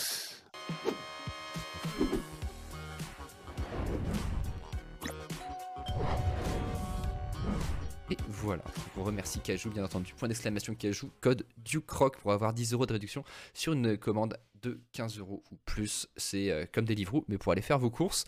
Euh, bon, il n'y a pas ça à Berlin, Targamas. Je sais que Mm. tu vas devoir, tu vas devoir, te, Dommage. tu, tu vas devoir te contenter de, de ce Lieferando Oni de Berlin Oui. qui te. Moi, je- ah, ça, c'est un truc qui m'a toujours sidéré à Berlin. C'est comment est-ce que la bouffe à emporter peut être aussi immangeable. Moi, j'ai passé 5 ans là-bas. Je, je, ne, je ne- je ne pouvais même pas me nourrir le dimanche. C'était euh, c'était une horreur. Mais bon, je sais pas si tu survis à Targamas ou si tu ne te nourris exclusivement de McDo. Ouais, c'est pas facile, surtout qu'on habite un peu, euh, on n'habite pas dans le centre, donc, euh, donc ça limite un peu les options. Et enfin, ouais, je sais pas comment. euh, en 2022, c'est toujours possible d'avoir un service de livraison où tu ne peux pas contacter ton livreur, mais bon. Bon. Et pourtant, vous êtes, euh, je vois très bien où vous êtes, et vous êtes pas, enfin, vous êtes pas des pires, euh, enfin, vous êtes peut-être un des plus- une des équipes les plus proches du centre ça, euh, par rapport aux Mm. autres équipes. Mais euh, à, moins, à, à moins que ça ait changé depuis l'année dernière. Mais Euh, bah, on est au même endroit que, que l'année passée, mais je sais que ça avait déménagé genre, dans le, dans le début de l'année passée. Donc, euh, parce Ouais. que là, on est. Je sais qu'avant, ils étaient vraiment dans le centre, mais là, on est. Je pense que c'était vraiment l'en- l'endroit d'avant qui était dans le centre, parce que là, on Non, mais est je, vois très bien, à je vois très bien, ils étaient l'année dernière. Vous n'êtes pas dans le centre, mais vous êtes, enfin, par rapport aux autres équipes, il y a- vous êtes plus proche du centre en général. Ouais. Les équipes sont encore plus à l'ouest, à l'est, pardon, non à l'ouest. Mais, mais ouais, bref, la bouffe Bah, dégueulasse à Berlin. Alors, Une fois qu'on est dans ce centre, euh, qu'est-ce qu'on fait? Et quel est l'emploi du temps euh, des joueurs? La question que j'ai envie de vous poser, les gars, au-delà de l'emploi du temps, c'est quelle est euh, eh bien, votre vision des choses? Entraînement strict ou emploi du temps de joueurs libre Un sujet qu'on avait déjà pu aborder avec Romain. En plus de ça, je pense que je vais avoir un hard défenseur d'un des sujets et ça permettra à l'autre de, de counter. Targa, tu es l'invité, donc tu évidemment peux choisir le thème de ton choix. Si tu es plutôt entraînement strict ou emploi du temps de joueur libre et tu peux choisir euh, aussi. euh, attends, est-ce qu'on lui fait aussi choisir le side, Duke? La dernière fois, c'était. pas de problème. Pas de problème. Oh, excusez-moi, ok, très bien. Il, est- il a l'air d'être armé. Donc tu peux aussi choisir ton side, euh, soit counter pick, soit euh, laisser. euh, euh, Enfin, soit commencer en fait. Bah, déjà, je vais prendre euh, sans surprise euh, l'entraînement libre. Euh, D'accord. après- et ouais, en vrai, je, je vais prendre la main, je pense. Oh, et en plus, ça prend, ça pique, ça blue side. Ok, très bien. Eh bien, first pick, c'est parti. Euh, Targa, dis-nous, tu, je te tue une minute pour nous convaincre que c'est le meilleur moyen de faire progresser euh, le collectif et aussi l'individu. Bah déjà pour moi le plus important dans, le bon fonctionnement d'une équipe euh, c'est le côté mental des joueurs. Je pense que c'est l'aspect euh, vraiment le plus important. Euh, souvent les gens parlent du, du côté physique mais en réalité bah le physique dans l'e-sport et dans League of Legends ça ne sert à rien. Euh, le mental est 100 fois plus important et pour préserver quelqu'un, pour préserver un joueur mentalement le plus important c'est que le joueur soit heureux, soit content de ce qu'il fait au jour le jour et s'il se sent forcé de faire quelque chose, s'il se sent pas heureux et épanoui au jour le jour, forcément ça va impacter sur son mental et impacter sur ses performances. Euh, je pense que dans tout ce qui est mental aussi, ce qui va être important, c'est la cohésion d'équipe, euh, le- l'en- l'en- l'entente, tout ça. euh, c'est vraiment ce, ces, points-là qui vont euh, maximiser le potentiel d'une équipe. Donc le fait de pouvoir avoir ce côté plus détendu, ce côté plus chill euh, au jour le jour, ça aide vraiment à, à la discussion au final. Euh, ça aide au partage d'informations, ça aide au, voilà, au fait de s'amuser tout court. Et quand on s'amuse, bah, on est heureux. Et quand on est heureux, on, on joue mieux au jeu. Euh, donc voilà. Oh là là, et voter Targamas 2022, c'est tout simplement ça qui est proposé. Targa qui nous donne euh, du coup des bons arguments en faveur d'un entraînement qui euh, pousse au bonheur des joueurs euh, à travers aussi pas mal de liberté. Duke, il va falloir répondre à ça. Je te donne évidemment une minute. On votera ensuite, mais surtout ça ouvrira un sujet, je pense, assez intéressant entre nous trois. C'est parti, Duke. Ouais, alors je, je rejoins complètement Targamas sur le fait que l'important pour euh, l'important au départ euh, pour les joueurs, c'est de se sentir bien, c'est d'être dans les meilleures conditions, et c'est complètement vrai. Le problème, c'est que j'ai tendance à, à penser que les emplois du temps extrêmement libres marchent pour une équipe qui gagne et qui ne fait que gagner, mais qu'à partir du moment où le où il y a une mauvaise dynamique dans ce genre de situation, le château de cartes s'écroule. Et hum, je pense effectivement que que les joueurs se sentent bien est important, mais je pense aussi qu'il y a moyen d'avoir des règles euh, qui permettent aussi aux joueurs de se sentir plus. bien. Et pour moi, l'objectif principal, quand tu es une structure Ah, et quand tu es un coach, c'est pour aussi de faire passer des joueurs du stade euh, d'ado euh, avec euh, où tu as peu de responsabilités au stade d'adulte où tu dois à la fois gérer euh, ton, ton temps, ton, ton mental, mais aussi les responsabilités que tu as, et du coup trouver un juste milieu avec un encadrement strict où tu forces parfois le joueur en dehors de sa zone de confort pour l'amener sur des, sur des, parfois découvrir des nouvelles choses qu'il n'a pas forcément envie de faire, mais peut-être qu'il va aussi lui permettre d'avoir une structure qui, au moment où eh bien, ça, va, ça va tomber, et où tout s'écroule pas comme un château de cartes. La minute est passée, je effectivement, euh, inarrêtable. euh, ne vous entends plus une seconde. Allô, Je allô change mon casque. Et je te laisse parler, Croc. Ah. Je disais inarrêtable euh, Duke sur le sujet. Euh, vous pouvez évidemment en discuter dans le chat. Euh, voilà, il y en a qui disent bah, ça, ça, ça voudrait dire Targou privé de Lost Ark. Intéressant, intéressant. Euh, justement, euh, ça y est, tu nous entends, Duke? Allô? Duke, Tu nous dis, ouais, tu nous entends, c'est bon? Allô, allô? Ouais, ouais, ouais, ouais, ouais. Tu nous entends, Targa aussi. Ouais. Ok, petit bug de la part de Duke qui va revenir, peut-être son casque qui était déchargé. Euh, J'imagine que du coup ça a été un sujet Attendez, longuement je sais pas si abordé. tu vois que le chat doit m'entendre, mais moi j'entends personne. Ah bah nous on est dans notre truc avec euh, Targa, Ah. sans souci. On est dans notre euh, cycle à nous. On a, on a deux rooms ou quoi? On, nous, on entend tout, parfait.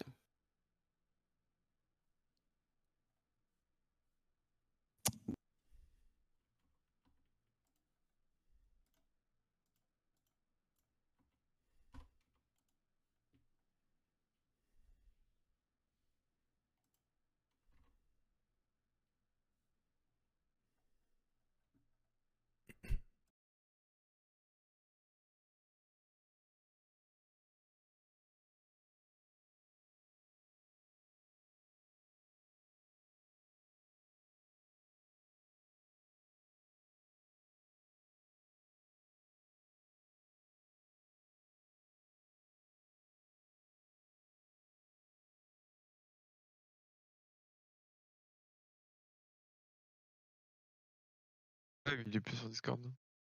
Il est heureux Me revoilà, ouais, désolé, je sais pas pourquoi. En fait, j'ai dû changer les, casques, le- les, les, euh, les- les piles de mon casque et je ne vous entendais plus. Et voilà. Ok, cool. Bon, euh, ça, m'a, ça nous a fait un petit peu euh, perdre le fil, mais on va revenir sur le, le sujet. Duke, tu étais sur l'idée que du coup, euh, on peut avoir un entraînement qui soit un peu plus strict dans les cas où ça marche pas. Euh, moi, ce que je voulais poser comme question à Targa, pour un peu clore aussi, ouvrir, Ouais. ce- ouvrir sur ce sujet, c'est plus, toi, j'imagine, tu as vécu un peu les deux styles, et c'est en, en vivant vraiment ce style avec à la fois des contraintes collectives, mais surtout pas mal d'espace de liberté que tu t'es le plus épanoui, Targa, c'est ça, non?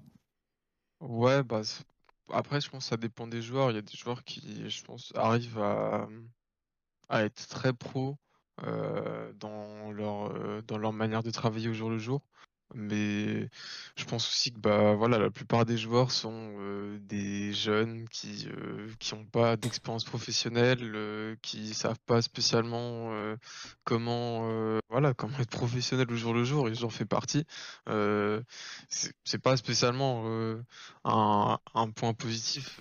Enfin, c'est pas spécialement un atout, mais mais je pense que voilà, faut faire avec. Et et euh, moi, je sais personnellement que euh, que je me sens je me sens bien plus épanoui et bien bien plus heureux au jour le jour dans un environnement où où je je vais être je vais avoir l'impression ouais d'être plus libre de pouvoir plus euh, enfin de, de je, je sais pas par exemple je, je sais que à l'époque chez Giants j'étais bon j'étais un gamin et donc j'étais pas spécialement très responsable de, de ce que je faisais Mm. mais je me sentais plus jugé sur euh, sur ce que je faisais euh, et Tu veux être pris ouais, pour un adulte, ouais, quoi. en fait. en fait, ouais, voilà, ouais, Mm. c'est ça. Et j'avais plus de, je, je sentais les regards sur moi chaque fois que je faisais quelque chose, si je me levais tard ou quoi, euh, si je jouais à un autre jeu ou quelque chose comme ça. Alors que, en fin de compte, enfin, pour moi, c'est des choses qui vont pas spécialement, enfin, qui n'impactent pas la performance. Au final, euh, si quelqu'un veut se lever plus tard, euh, c'est pas pour ça qu'il va moins bien jouer en scrim. Euh, L'important, c'est qu'il ait réussi à avoir son sommeil. C'est ça. Pour moi, c'est ça le, le plus important. C'est Mhm. pas euh, en allant faire un, en, en se réveillant à 9h pour aller courir ou aller à la salle que qu'il va sentir mieux. Ça peut être le cas pour certains joueurs. Je sais que par exemple dans mon, dans mon équipe, bah, Yanko se lève très tôt, va faire Mmh son sport et, et que qu'il se sent bien après. maintenant, pour moi, imposer ce genre de choses, je sais qu'il y a des joueurs qui, notamment moi, et je sais que bah, pour avoir parlé à d'autres joueurs, pour connaître d'autres joueurs, je sais qu'il y a d'autres joueurs qui vont mal le prendre et qui vont mal le vivre. Et dans ce cas-là, c'est la pire des choses en fait, parce que bah, ça va forcément impacter négativement leur performance. Euh, maintenant, c'est sûr que dans un monde idéal où tout le monde est très pro, où tout le monde est très ouvert, où euh, bah voilà, dans ce cas-là, on joue 15 heures par jour à LoL et on va on se lève tôt le matin et on fait un peu de sport et on mange bien et tout, mais bon. Appelle euh, la LCK. euh, Ah, je sais pas s'ils font. Je suis même pas sûr en plus. Ouais. Non, je, je sais qu'ils sont pas pas mal. la meilleure hygiène de Pas vie du tout, là-bas non plus. Mais... Pas du tout. Ah ouais, euh, Duke, dis-nous. Non, moi, ce que j'ai vu au contraire dans le LCK, c'est ça se couche à 4 heures. euh, Ça Ah met- oui. et, même, ils- et même ils font une énorme sieste entre deux blocs de scrim parce que les joueurs sont KO. Euh, Oh, waouh. Donc, euh, non, moi je pense que. Enfin, euh, en fait, moi, plus les années ont avancé, plus justement j'ai mis de l'eau dans mon vin dans la tendance à. Parce que moi, je suis arrivé dans l'e-sport, je, je revenais au contraire d'un- cursus très académique euh, Mhm. euh, et, euh, et j'ai vu le rythme de vie des joueurs e-sport, j'hallucinais complètement au début. Euh, tu sais, je, enfin, moi, je revenais de maths sup euh, où, où tu avais l'impression d'être à l'armée pendant deux ans à faire que des maths, et là, les mecs jou- jouent aux jeux vidéo et, et, et chill. Attends, mais il y y a moyen d'améliorer ça quand même. Mais en fait, je rejoins. En fait, le problème, c'est que je pense que euh, dans l'absolu, je doute que le, le rythme de vie dont tu parles, Targamas, et que tu vis probablement, soit optimal pour avoir les meilleures performances.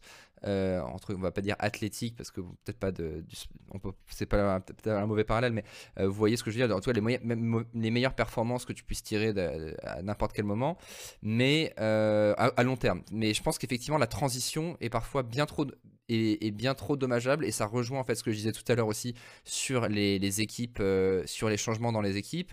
Sur un Mad Lions, c'est qu'il y a des moments, bah, t'as pas trop le temps. Et en fait, quand t'as que un split pour être jugé, t'as même pas un an, c'est même pas un an comme les équipes de foot. Et au passage, eux, ils font un an, ils font. euh, Nous, c'est nous, deux- on a deux splits en, en sept mois, quoi, quasiment. Eux, ils ont un an complet, quasiment, dans une équipe de foot, euh, avec des remplaçants, tout ça. Je pense que c'est trop casse-gueule dans LoL de vouloir aller contre ça.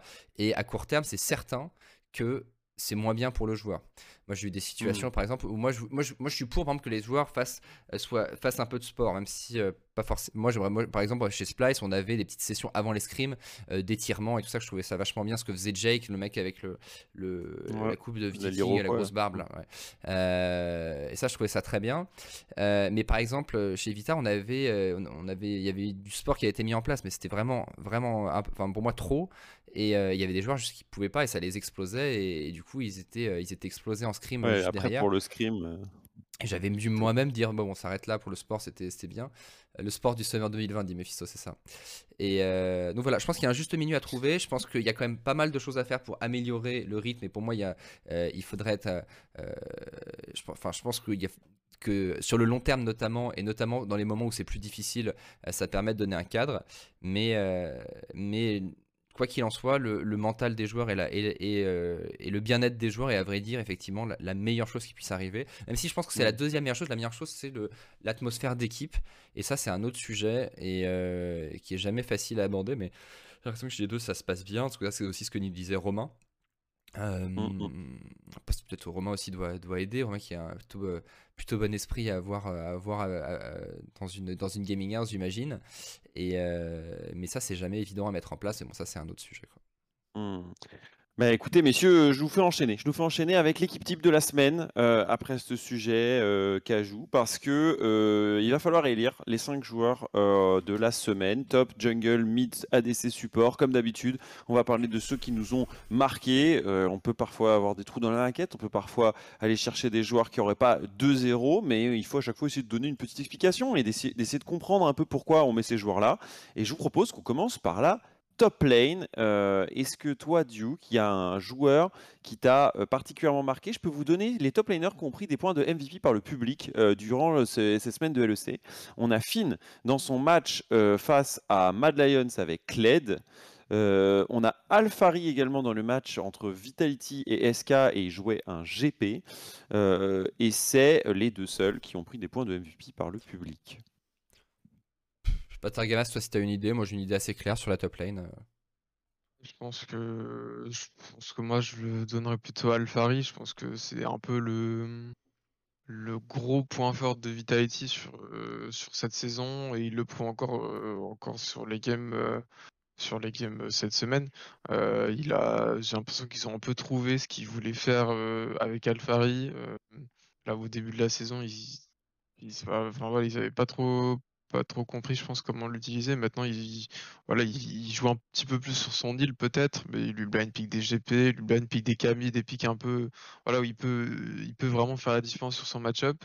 Euh, des picks très skillés euh, et, ensuite bah, qui, qui, vont complètement outscale euh, la game quoi et ça a l'air de bien marcher pour eux pour l'instant il arrive toujours à, avoir une très très bonne phase de lane même quand il doit blind pick des GP ou des Kami et bon, quand tu as une bonne phase de lane avec ces champions, souvent, bah, tu, voilà, tu vas forcément avoir un, gros impact. Et puis, ce genre de champion lui évite de devoir trop utiliser sa TP aussi. Donc, euh, donc voilà, ça va bien se passer pour lui. Et je pense que les autres top, euh, s'il avait une bonne game de, de Kled, euh, Wonder était en 2-0, mais toujours un peu absent, je pense, dans son équipe. donc je pense que pour moi. Mmh Duke, tu persistes et signes Ouais, complètement. Alfari, pour moi, qui est, euh, qui est assez largement le, le meilleur top de, de la semaine. Euh, je pense qu'il profite bien de la méta, parce que Alfari, comme ça fait plusieurs années qu'il se tombe ses lanes, mais qui sert pas à grand chose dans, ses dans les games. Mais là, on est sur une méta très side lane, ce qui est la première fois depuis très longtemps, à vrai dire et, euh, et, qui lui va bien. Donc est-ce que euh, est-ce que c'est la méta? Est-ce qu'il a changé? Est-ce qu'il s'est amélioré? Est-ce que ça va durer? Je sais pas. Mais en ce moment, Alfari qui est excellent. Et en plus, il y a des bons mm. pics. Effectivement, comme tu disais, GP c'est son meilleur champion. Euh, je crois qu'il a fait quoi? Il a fait Gnar aussi cette semaine, il me semble. j'ai un doute. Et sinon, son, sa Camille est effectivement très bonne. Et Camille, bah, si tu le joues, si tu le joues bien, c'est un peu comme GP. alors GP, tu peux même dominer la lane, mais Camille, c'est un champion, tu peux s'en sortir à peu près dans tout le temps. Et derrière, tu scales à mort. Bref, euh, ouais, euh, Alfari, euh, Alfari très très bon. ouais, un Gnar et un GP. Ouais, un Gnar, voilà. Un Gnar et un GP, c'est donc notre MVP sur la top lane assez facilement. On va voir si sur les autres rôles on a la même facilité à déceler le, le, MVP. on passe à la jungle, messieurs. Razor pouvait être cité pour sa Diana dans le match entre Rogue et Fnatic. C'est celui qui a pris les points de MVP. On a également Syncroft qui a pris les points euh, du côté de Ekarim dans son match face à BDS. Enfin, Selfmade, Zanzara ont eux aussi été élus MVP de leur match. L'un euh, Astralis face à SK et l'autre dans le Vitality Misfits. Euh, est-ce qu'il y a un joueur qui vous a particulièrement marqué, Targa Une sensation?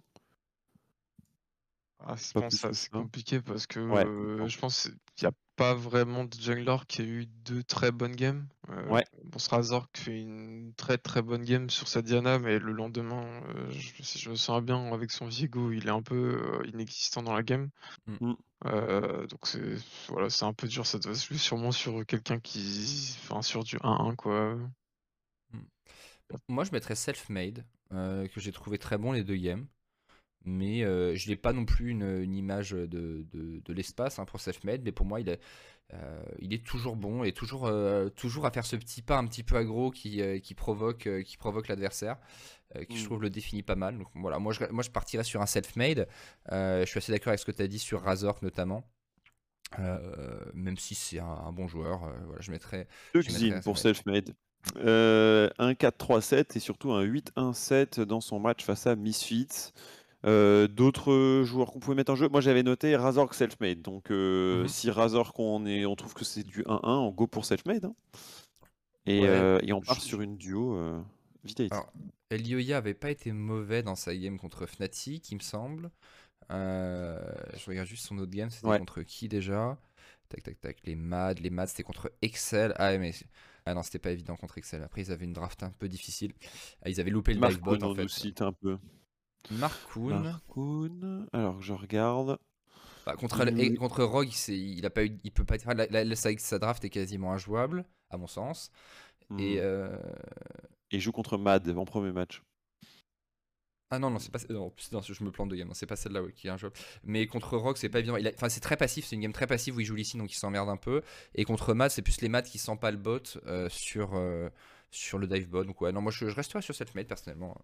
Eh bien, on valide. Allez, va pour Selfmade. Alpha et Selfmade sont donc nos deux premiers titulaires. Mid lane, est-ce que le Turbo 1v9 français prend euh, de nouveau nos points de MVP euh, et s'approche toujours un peu plus du euh, MVP du split ou il est contrecarré par un humanoïde 2-0 avec, avec Fnatic? C'est quoi ta sensation, Targa? Euh, ouais, je pense que voilà, il y a d'un côté une performance euh, 1v9 comme tu as dit, de l'autre euh, encore une fois de la, la constance de Manoïd qui bah, voilà, il, il a eu, il a eu son TF une game, Ouais. la deuxième game, euh, si je me souviens bien, il, il explose un peu son match-up au mid. euh, euh, il, fait des très très bons bait euh, en teamfight. euh, c'est un peu lui qui est à la base de, de la victoire de son équipe, même si même si c'est Lee qui a le MVP à la fin, c'est quand même lui qui, qui Ouais, engage avec son victoire. Donc, euh, donc ouais, je les aurais plutôt à Humanoid pour la, pour la constance. euh, euh, le fait de, de- de- voilà, je pense qu'il a eu, il a eu peut-être un début de saison un peu plus slow, mais là, là euh, depuis euh, magie. ouais, cette semaine et depuis quelques, depuis quelques jours, euh, j'ai l'impression qu'il est lancé, qu'il a, qu'il impacte beaucoup plus euh, les games. Mhm. Ouais. Moi, moi, je suis assez d'accord avec euh, Targa sur la, la constance humanoïde. Juste un point en fait, parce que je pense que j'aurais eu tendance à mettre humanoïde avec le 1 de VTO. Mais le truc, c'est que sur la défaite de VTO, pour moi, il est aussi un V9. C'est-à-dire que si tu regardes la, la game où il joue sa Syndra, il pulvérise son match-up mid. Genre vraiment, il le, il le pulvérise. C'est-à-dire que le, le, normalement, Perk, c'est hors de la game. Il, il, fait une phase de lane catastrophique. Il se fait, il set up un dive ensuite. Il dive la mid lane. Ensuite, il est bon toute la game. Ah, il fait une erreur à un moment sur la mid wave. Mais euh, c'est juste que ça run down. mais vraiment, pour le coup, ça juste run down du côté de, ses coéquipiers. Euh, et donc, pour moi, en fait, il fait quasiment. Il est plus. Il fait une game de, de l'espace sur Asa Akali. Mais pour moi, il est aussi. euh, en tout cas, il est pas un V9, mais il est un V5 parce qu'il finit par lose euh, dans sa deuxième game.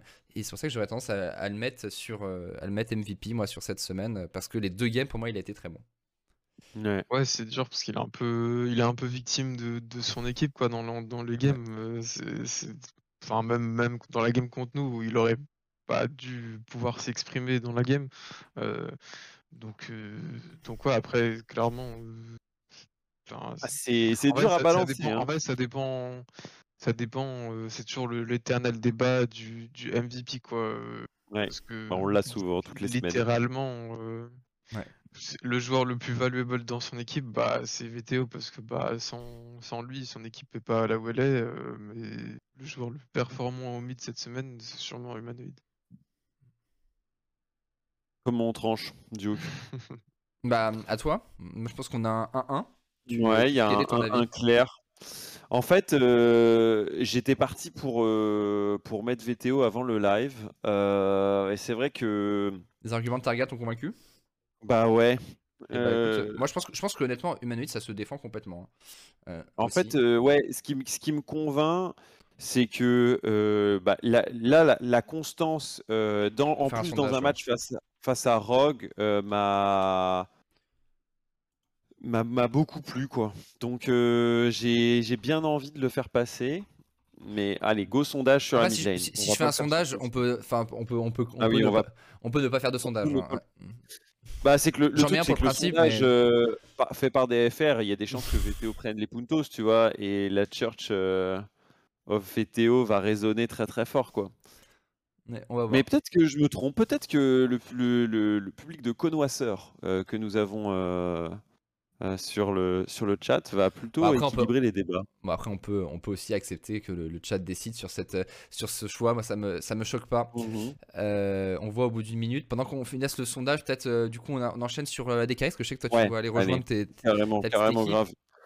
Euh, on a donc une bot lane où euh, seulement. Non, aucun ADC n'a été mis en avant du côté des MVP. Euh, moi, j'étais en mode placeholder upset et j'ai l'impression que c'était peut-être euh, quelque chose qu'on pouvait euh, remettre de nouveau. Euh, Targa, une sensation, un ADC que tu veux mettre en avant? Hmm, ouais, je pense qu'à des carries en ce moment, c'est c'est un peu compliqué. Ah oui. euh, Alors, Toujours on pas. vraiment Enfin, en fait, il- euh, voilà, le, le rôle, euh, bon, le rôle est un peu, un gars en ce moment, euh, tout le monde doit faire speak Jinx. euh, et puis t'es voilà, t'es un peu t'es un peu spectateur de la game dans le sens où tu peux pas non plus euh, créer beaucoup de choses pour ton équipe, tu peux pas vraiment outplay beaucoup de choses. T'es un peu voilà, si, ton support bouge bien sur la map, si ton mid jungle gagne la game, bah t'es juste autorisé à prendre des plates avec ta Jinx et derrière t'as juste à clic droit en fight, prendre un reset.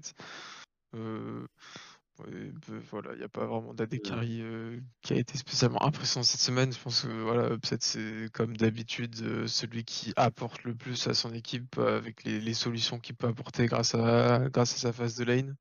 Ouais. Donc euh, voilà, Euh, assez logique, je pense. Donc je, je rejoins le, le- la VTO de Church, hein, puisque ça a été validé, donc il sera dans notre MVP de la semaine. Duke euh, ADC. Ouais, je suis, j'ai l'avis euh, copier-coller de Targamas, euh, je le suis complètement. parfait. c'est c'est un, c'est un- un rôle complètement en retrait, mais euh, dans lequel le meilleur joueur de lane apporte le plus à l'heure actuelle, et ce meilleur joueur de lane, c'est Upset. Ok, euh, il y avait une bataille pour Patrick, qui disent Patrick 1-1, mais Patrick a été encore euh, fort cette semaine. Euh, je regarde, je regarde ce que vous dites, mais ok, on va, on va rester sur Upset, je pense. On va plutôt construire sur le, support, qui est là un rôle où on a beaucoup de joueurs qui pourraient être dans les MVP. Euh, qui a été élu MVP dans la semaine? Euh, Ilisang sur son Pike, ça étonnant, une fois par euh, saison, enfin, une fois par semaine, et Trimby avec son Rakan. J'avoue, j'ai pas été ébloui. non- Enfin, même le Pike d'Ilisang, il a, il a été bon en mid-game. Après, il a quand même mis longtemps avant d'entrer dans sa game, il me semble. Euh, il a fait une game ok de Nautilus. Moi, je t'avoue que la game. Comme dans- quand j'ai pas vraiment de, de, de- d'MVP clair, dans ce cas-là, je rebascule sur quelle est la game qui m'a le plus impressionné. Et moi, la Ouais. game qui m'a le plus impressionné, c'est celle de Trimby de Rakan. Où je l'ai trouvé, Ouais. euh, je l'ai trouvé vraiment excelle. Ouais. Donc euh, voilà, moi je mettrais, euh, je mettrais Trimby ou Ilisang, mais presque plutôt Trimby. Voilà. Il y en a qui disent la. Vas-y, Targa. J'ai pas vu cette game de, de Trimby sur Rakan, mais c'est vrai que Lee-Sang, je pense, c'est un. Son week-end, c'est vraiment le week-end typique, euh, typique où je me souviens de son Nautilus où il, il rundown complètement certains, certains fights, euh, flash ou raté, euh, des trucs comme ça, et puis derrière, il te, il te sort des, des, des engages à la fin qui celui de la game. Euh, pareil sur son pike où il commence la game où je pense en 0-2 ou un truc comme ça, et puis derrière, bah, je sais pas, je sais pas pourquoi il arrive à comeback la game. Donc voilà, c'est euh, vraiment un week-end euh, typique Ilissant quoi. Ouais, les Illy fans disent ouais, mais Illy a gagné contre Trimby. Parce que euh, ça- ils ont joué vendredi euh, Rock dans le Rock Fnatic. Mais euh, C'est vrai que la Brof a fait des. Après, c'est comme la Brof joue Tamcash. La le Tamcash, alors c'est plus flashy qu'à l'époque, quand même, largement. Mais. En fait, il faut- le, truc, c'est- le problème des supports aussi, c'est qu'il faudrait que je regarde, il faudrait que je me pose sur les games. C'est très dur de raid des supports au-delà des engages un petit peu flashy et tout ça. Euh, si tu prends pas le temps de regarder la game un peu dans le détail, de voir euh, euh, quelle, comme- quelle décision il a prise, où est-ce qu'il a euh, quand est-ce qu'il a roam et tout ça, c'est un peu compliqué à, à- à noter honnêtement. Ouais. Donc voilà, moi je, ouais, je resterai sur Illy ou, ou Trimby. Toi, Croc, peut-être pour la décision. Euh, écoute, moi j'avais noté Trimby. Donc, euh, donc je, on peut glisser sur le, le support de Rogue. euh, Targa, euh, pas de, de contre-indication. J'ai Eh pas bien, vu la nous game, mais ça. On a notre équipe type.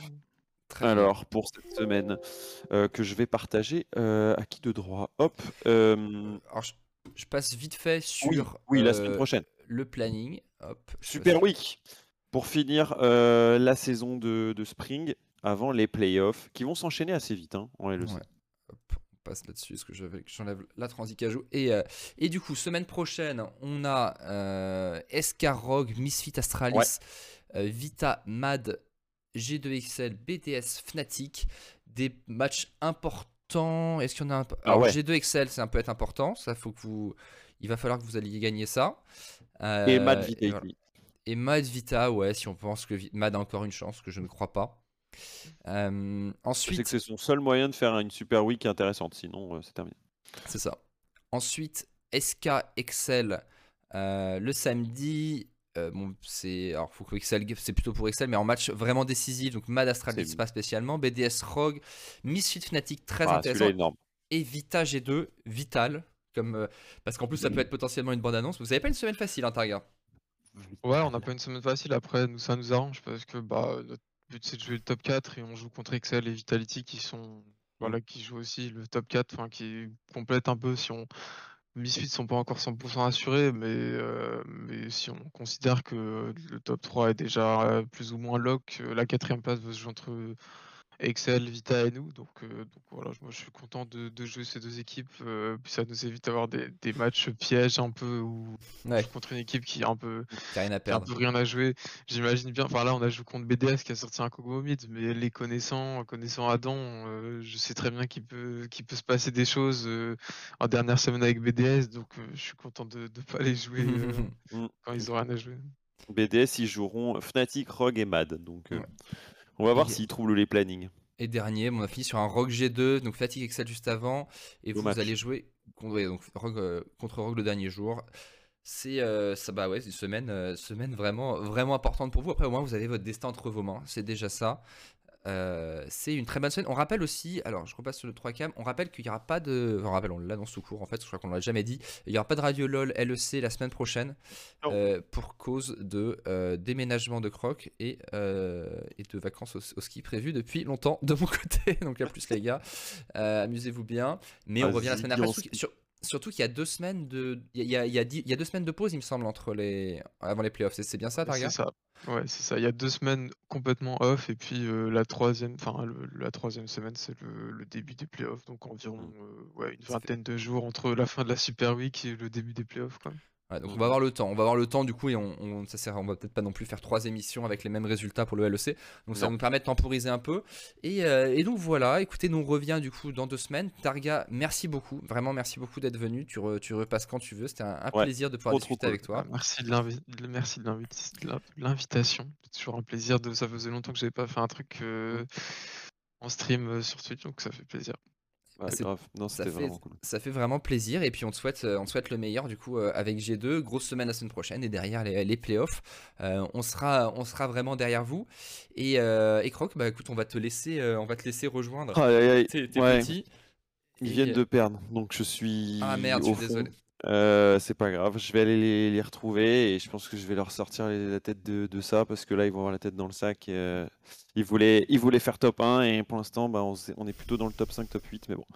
C'est une route longue, euh, donc voilà, on verra. Bah, écoute, bon courage. Écoutez, Merci. les, donc on vous dit à, la pro, à dans deux semaines. N'hésitez pas à Ouais. follow, à vous abonner, à, à suivre sur les réseaux sociaux, Targamas, Croc. Il y a les hâtes juste au-dessus.